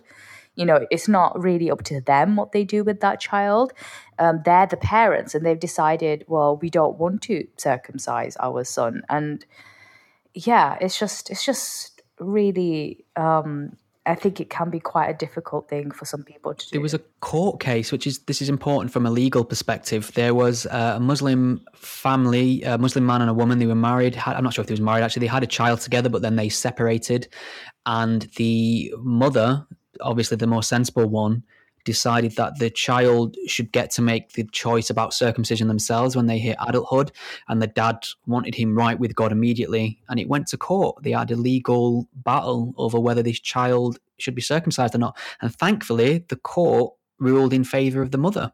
So that, I mean, surely if all circumcision cases went to court, the state a rule in favor of adult consent. So why is it when it becomes a legal issue, the, the state says actually they need to be of a certain age, whereas if it doesn't go to court, it's just the norm. That, that doesn't make sense to me. Either it's the the wrong malpractice uh, for all times. I think that's what needs to happen. A few of these cases need to come out where something has gone horribly I wonder if a third party can take everyone. Yeah, I'm really surprised there hasn't been a class action suit in the European Court of Human Rights on this topic. Yeah. I think that's what needs to happen. Unfortunately, it's only when something really bad happens that, you know, the state will sit up and pay attention. And I think that's what needs to happen here. That something stories about botched circumcisions. Uh, yeah, if something the... goes really wrong, and if there's enough numbers and they go to court, then I think there's a possibility that it could be banned. Hmm. But for now, I just don't think it will. But having said that, you know, female genital mutilation, as appalling as it is, is banned in the country, and it still happens. Zero convictions. Is there zero? I think maybe one conviction or there is a there's somebody been charged yes, perhaps recently but, uh, there's been some someone has been at least charged i don't know if convicted right. yeah no convictions yet but um but the fgm is it's it's because it's it's never really been part of society until um, immigrants from certain countries started arriving and brought this, and that was seen as much worse. Whereas male circumcision, as we mentioned before, is largely seen as a benign thing. Whereas mm. FGM, there's there's absolutely no reason to cut away at the clitoris because that's the the the function of that is sexual pleasure.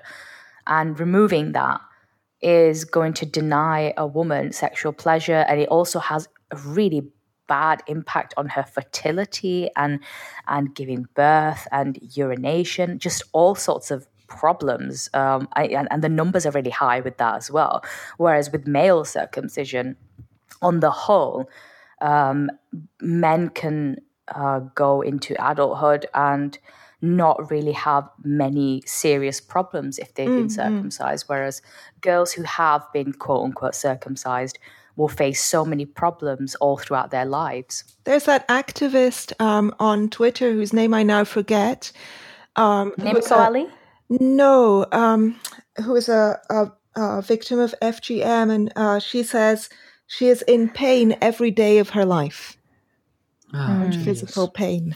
Yeah, yeah, yeah. It's true. I, I, think that's probably why it's seen as worse than male circumcision. Well, it is. Yeah, worse. I met a girl yeah. who who mm. who had FGM on on Saturday. She came to speak to me after the the panel. I got rounded on by four hijabis, demanding oh, to God. know why I want to ban the hijab or the veil, and I was, I was like, I, I don't want to ban it, I just want to make fun of it. Um, so there was that, but there's another a girl there who's an ex-Muslim, and she was saying that she'd she'd had FGM, uh, and mm. you know, I just, I just, can't fathom it. It's uh, it's insane, and I, I, keep going back to it. It's only one of them things that seems to get by sensible people because it comes at you under the guise of religious beliefs, and we're a little bit too scared to poke fun or criticize or just outright oppose certain practices and beliefs and opinions because they're they're packaged in a in a faith little bubble, uh, yeah. and I think that's something society could do better to uh, to shake off. Well, it was really exactly. ironic that um, recently. Um, what's that plonker's name? Sorry. Um, uh, could be. That doesn't narrow it down, does it? Boris Johnson. Um, oh yes, yes. So everybody was people I was talking everyone about. was up in arms about his comparing um, the burqa with face veil to um, to a pillar box. Uh, or whatever like other a letterbox, a a letterbox or yeah. whatever whatever other and bank robbers as well. Bank robbers, yes, the old-fashioned bank robbers. um, that really ages him. Um, but you know, he was saying this in the context of he prefaced it by saying that he didn't think it should be banned. Um, and it should just be like ridiculed by society so that it's not um, seen as an acceptable form of dress. I think I agree. In fact, um, I'm I actually go back and forth on whether I think it should actually be uh, be banned. Um, because I feel that the face veil, there's something very different about the face veil from other forms of dress that really, um, both for security in certain situations, um, and Hmm. also just for ordinary social interaction, it um, it uh, hinders ordinary social interaction so much. I feel that slightly less now uh, after having spent time in India because I did actually interact with quite a lot of women who are in veils. Um, so yeah, but you're a woman. You can do that. right, right. Um, but I feel that um, it's extreme. It's so extremely detrimental to integration. It is. It's it's it's you are literally separating women from everyone else and you're hiding them away. And the purpose of that is you're telling them like you're you cannot be seen by other people. You're making women invisible in public. How is This- that not offensive? This issue as well, this entire issue is completely non-existent on the mainstream feminist slate. And to me, if I was a feminist activist consumed by female equality, I tend to notice uh, a community that places women in bags under pressure, uh, under you know cultural shame if they don't comply, uh, and completely just cut them off from society in numerous ways. That that'd be chief on my agenda as a, as a Western British feminist who cared about female empowerment and equality. But apparent the, the, the strange thing about this is it's worse. It's not that they're neutral on the issue; they'll actually defend it under the guise of female empowerment. It's a it's an individual choice, It's and um, it's actually one of the reasons why I'm still I I um it's one of the reasons why I'm still a feminist. Um, and it's one of the Yeah. few things on which I uh, disagree with Helen. Um, and Helen Pluckrose, that is.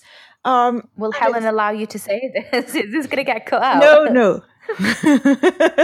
is, is Helen? So what, what's the disagreement? Is, Um, is so Helen? I'm Helen- assuming Helen's. Pro- Helen is Helen does not consider herself a feminist anymore. She calls herself a gender Right. egalitarian, I believe.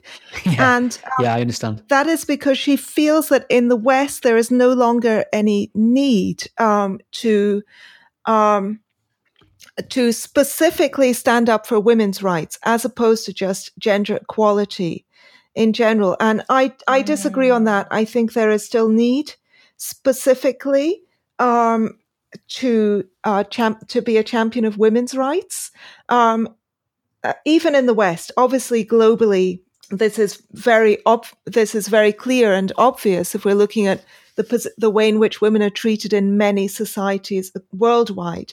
But just looking at the West, I feel that um, women's rights are under threat from several directions. There's first of all the whole kind of trad life um, conservative right, um, and in the US the religious right.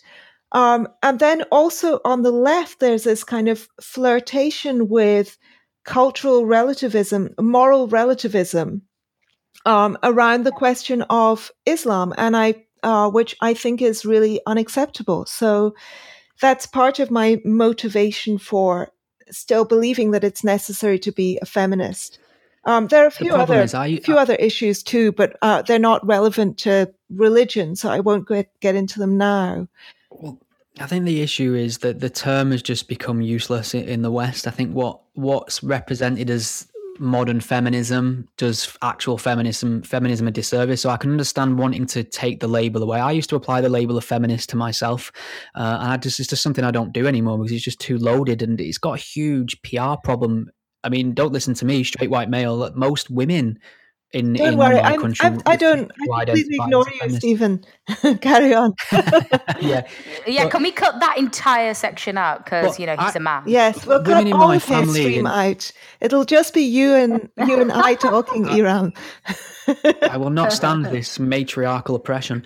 Um, but no, most of but most you... of the women in my family or loved ones are strong. Uh, empowered females, successful, uh, won't be told they can't do something because of their sex, won't be thought of as a victim. They're, they're intelligent, they go out there and they, they, they get shit done essentially. But uh, so to me, they're, they're like archetypal feminists.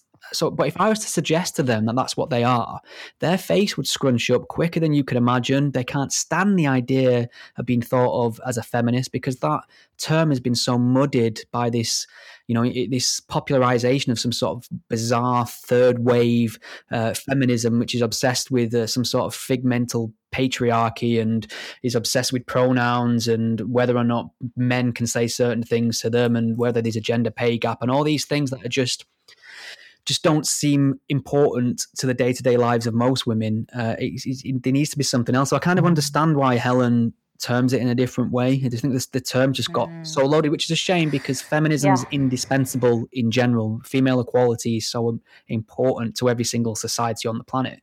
Um, but you so know, I, um, back to this, um, back to the um, whole burqa and niqab debate. Like women in my own family hate it. Like they yeah. just can't understand why anyone wears it. Would you call them Islamophobic? Would you call them racist? I mean, when Boris made those remarks. I went home and one of my female relatives just made a comment. She's like, Oh, did you hear what Boris said? She goes, It was hilarious, wasn't it? And I was just like, Oh, okay, she agreed. She goes, Yeah, he's right. They're bloody everywhere as well. And this goes, and, in, sorry, Iram, go ahead. And um, mansplaining again, Stephen. Um, but it's like everyone in my family, maybe with the exception of one or two, but they just absolutely hate it. Like they can they can come to terms with the hijab, right? But they just don't see the point of the niqab. They think it looks ridiculous.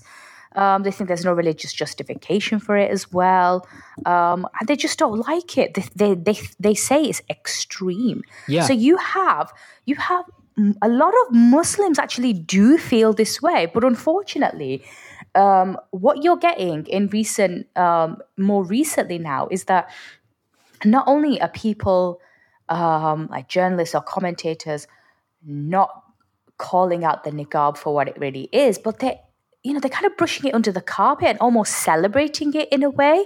You know, like, oh yeah, but you know, maybe I wish I had a niqab for like a bad hair day or something. It must be, you know, quite nice to be able to just, um, you know, just put that on top and not have to um, change out of your pajamas or something. And you think that's you don't understand the ideology behind yeah. Hmm. this base veil.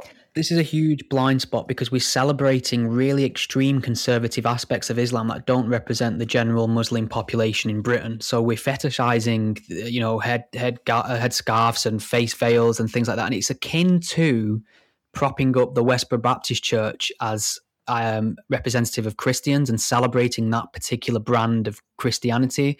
Because, like Iram just said, it's in a very extreme garment, the niqab. It's a very um, conservative yeah, Islamic even, practice that most Muslims, Muslims themselves find it extreme. Yeah. But we're, we're, we're having huge national debates about this garment, and the general consensus in mainstream left leaning circles is this is Islamic and it should be protect. You know, it's it's perfectly fine. Not that it should be protected because it should be. That it's perfectly fine, and in fact, it's it's beneficial in certain ways, and it's actually a, a form of empowerment. And uh, we've just got it all backwards. We, we we seem to be unable because maybe we're not familiar with the ideology in the same ways we are with being culturally Christian. We can we can pick that apart, and we know that if somebody believes literally in Adam and Eve that they're a bit of a crank and we can deal with that accordingly. We know if somebody thinks the Earth's 6,000 years old, they're a bit of a lunatic, and we would not reward that kind of belief. We would not reward some sort of creationist museum in the UK with praise and adoration because it's authentically Christian or whatever. But we're not having that same sort of test with the Islamic doctrine because we're just probably not familiar enough with it. And uh, we sort of seeing conservative and extremist extremist aspects of that religion to be the most authentic versions of it, and we were rewarding them as such. We sort of we sort of um, rewarding the Islamist mindset, strangely, which is just is just suicide as far as I can tell. Mm. Yeah, and what they do is some of these like uh, quote unquote community leaders, when they come on to talk about the niqab or hijab, they always frame it about choice. Mm. And and, and, and human rights and equality. Um, these people do not believe in equality. They don't believe in human rights. They don't believe in choice. Um, and and and yet their words are taken at face value. Um, they they're adopting the language of liberals to defend something that is so illiberal. Yeah. Um, and I was having a conversation with a, a colleague once. Um, she's white, non-Muslim, and um, she was just outraged. Just say infidel. Yeah, I'm just saying infidel. So I was having a chat with a kafir. So I'm having a chat with a kafir, and uh, and you know she was just outraged by what uh, Boris had said, and she's like, "But you know, um, I want to um, I want to know why these women wear it. And I said, well, this is the reason. And I explained that. She said, I know, but like because I'm not from that background, um, I um, I want to know. I want to talk to women who wear this and do some research into it. I'm like, you don't need to, and you don't need to do research into something to know whether it's acceptable or unacceptable. So yeah, it was just it was just hard trying to get her to explain. I'm like, look, I'm from that background myself. I'm trying to exp- I'm explaining to you why it's worn, the reason for it. It should not be seen as acceptable. It, I mean, I'm not saying ban it everywhere. I've always said it should be banned in certain places yeah. um, where security is an issue and, and, and wherever, but uh, not on the streets. Um, but it should not be made acceptable. And I know people say that, oh, but less than 1% of women wear them, so what's the problem? It doesn't matter. It only takes a tiny number to cause damage to something. Um, I mean, it's only like a, we've only had a tiny number of terrorist attacks, and yet look at how, what kind of impact that has had on our lives. Oh, Iram compares the kneecap to terrorism. Can you see that now? Fuck off. I called all Indian rapists, and now like the niqab is uh, bombers. So yeah, this is this is a great evening for me. Can we end by saying something about by returning to this topic of secularization and Christianity in the UK? Um, yeah. Do you think that the Church of England is going to really shrivel away into nothing, and it'll be impossible to keep up this kind of pretense that we must have prayers in every school and things like that, because just so few people will give a give a fuck. Um, is that how you envisage it? Is that what you envisage happening, or do you think that there might be a kind of reaction and resurgence um, in response to people's fears about Islam and immigration. Do you want to just just take out your crystal balls for a moment and tell me how you the future you'd like to see in the UK and what you think might happen? Yeah. Okay, well, I think because the Church of England has already made so many concessions over the years, you know, to stay relevant to its population, you know, allowing uh, women as leaders in the church as well. Because, uh, I mean, uh, I know. Well, I mean, come on. Have you seen a female imam? No. there you go. There you go. Um, and, you know, accept being sort of accepting of gay people. I think, though, they're going to continue um, to to make progress in that way to to to to look relevant so that they don't seem outdated um, but um, i mean religious people on the whole tend to be, especially Christian, I think, tend to be older. And I can't see many young people keeping up with the faith or joining Um, so I think eventually, I don't know if it'll, if it will completely go, um, but I think it's probably heading, like fading away. Um, I would, I don't know if it's a good thing if it completely goes or not, because sometimes it's nice to have, say, um, a, a tradition or two.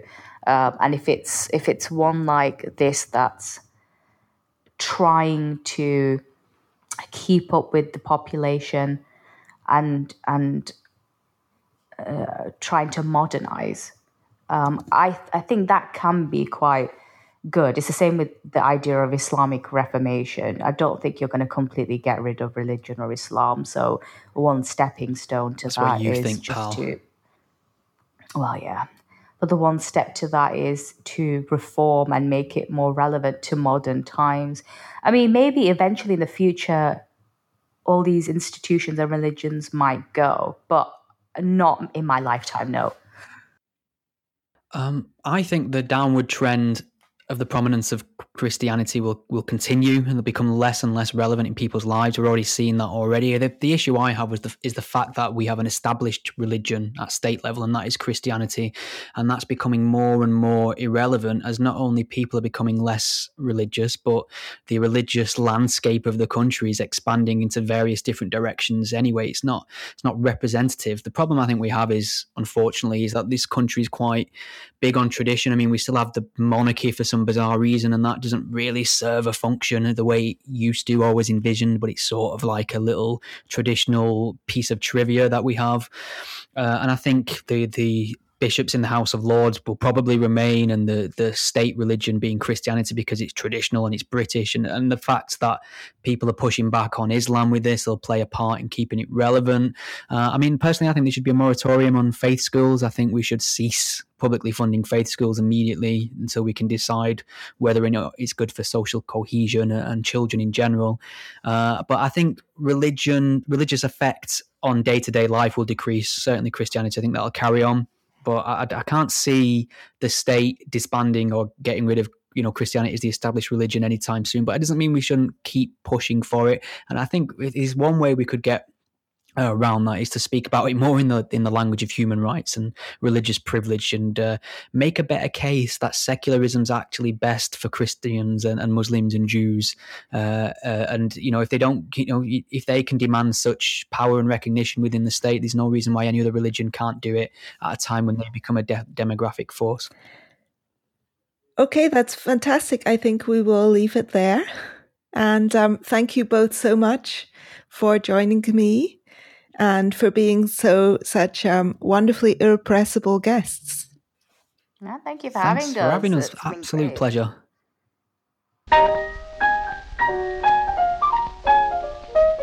You've been listening to Two for Tea, the accompanying podcast for Areo Magazine. Areo is a non partisan political and cultural digital magazine with a universal liberal humanist slant, edited by Helen Pluckrose with the assistance of sub editor yours truly. At Areo, we hope to counter the current atmosphere of frenzied partisanship and hysteria with calm, well reasoned articles and civil discussions. Both Areo and Two for Tea are entirely audience supported. You, our readers and listeners, make these conversations possible. You can support the magazine, the podcast, or both on Patreon. Look for Areo, A R E O, A for Apple, R for Robert, E for Edward, O for Orange, and Two for Tea. All patrons will get access to free monthly patron only podcasts and other perks. Plus, by becoming a patron, you will keep these platforms alive and flourishing. Two for Tea is available on iTunes, SoundCloud, Stitcher, and all other podcast subscription sites. If you're listening on a podcast app, take a moment to hit that subscriber button. Give us a rating. Write us a brief review, even just a couple of words. Spread the news. Thank you so much for listening. Have a wonderful week.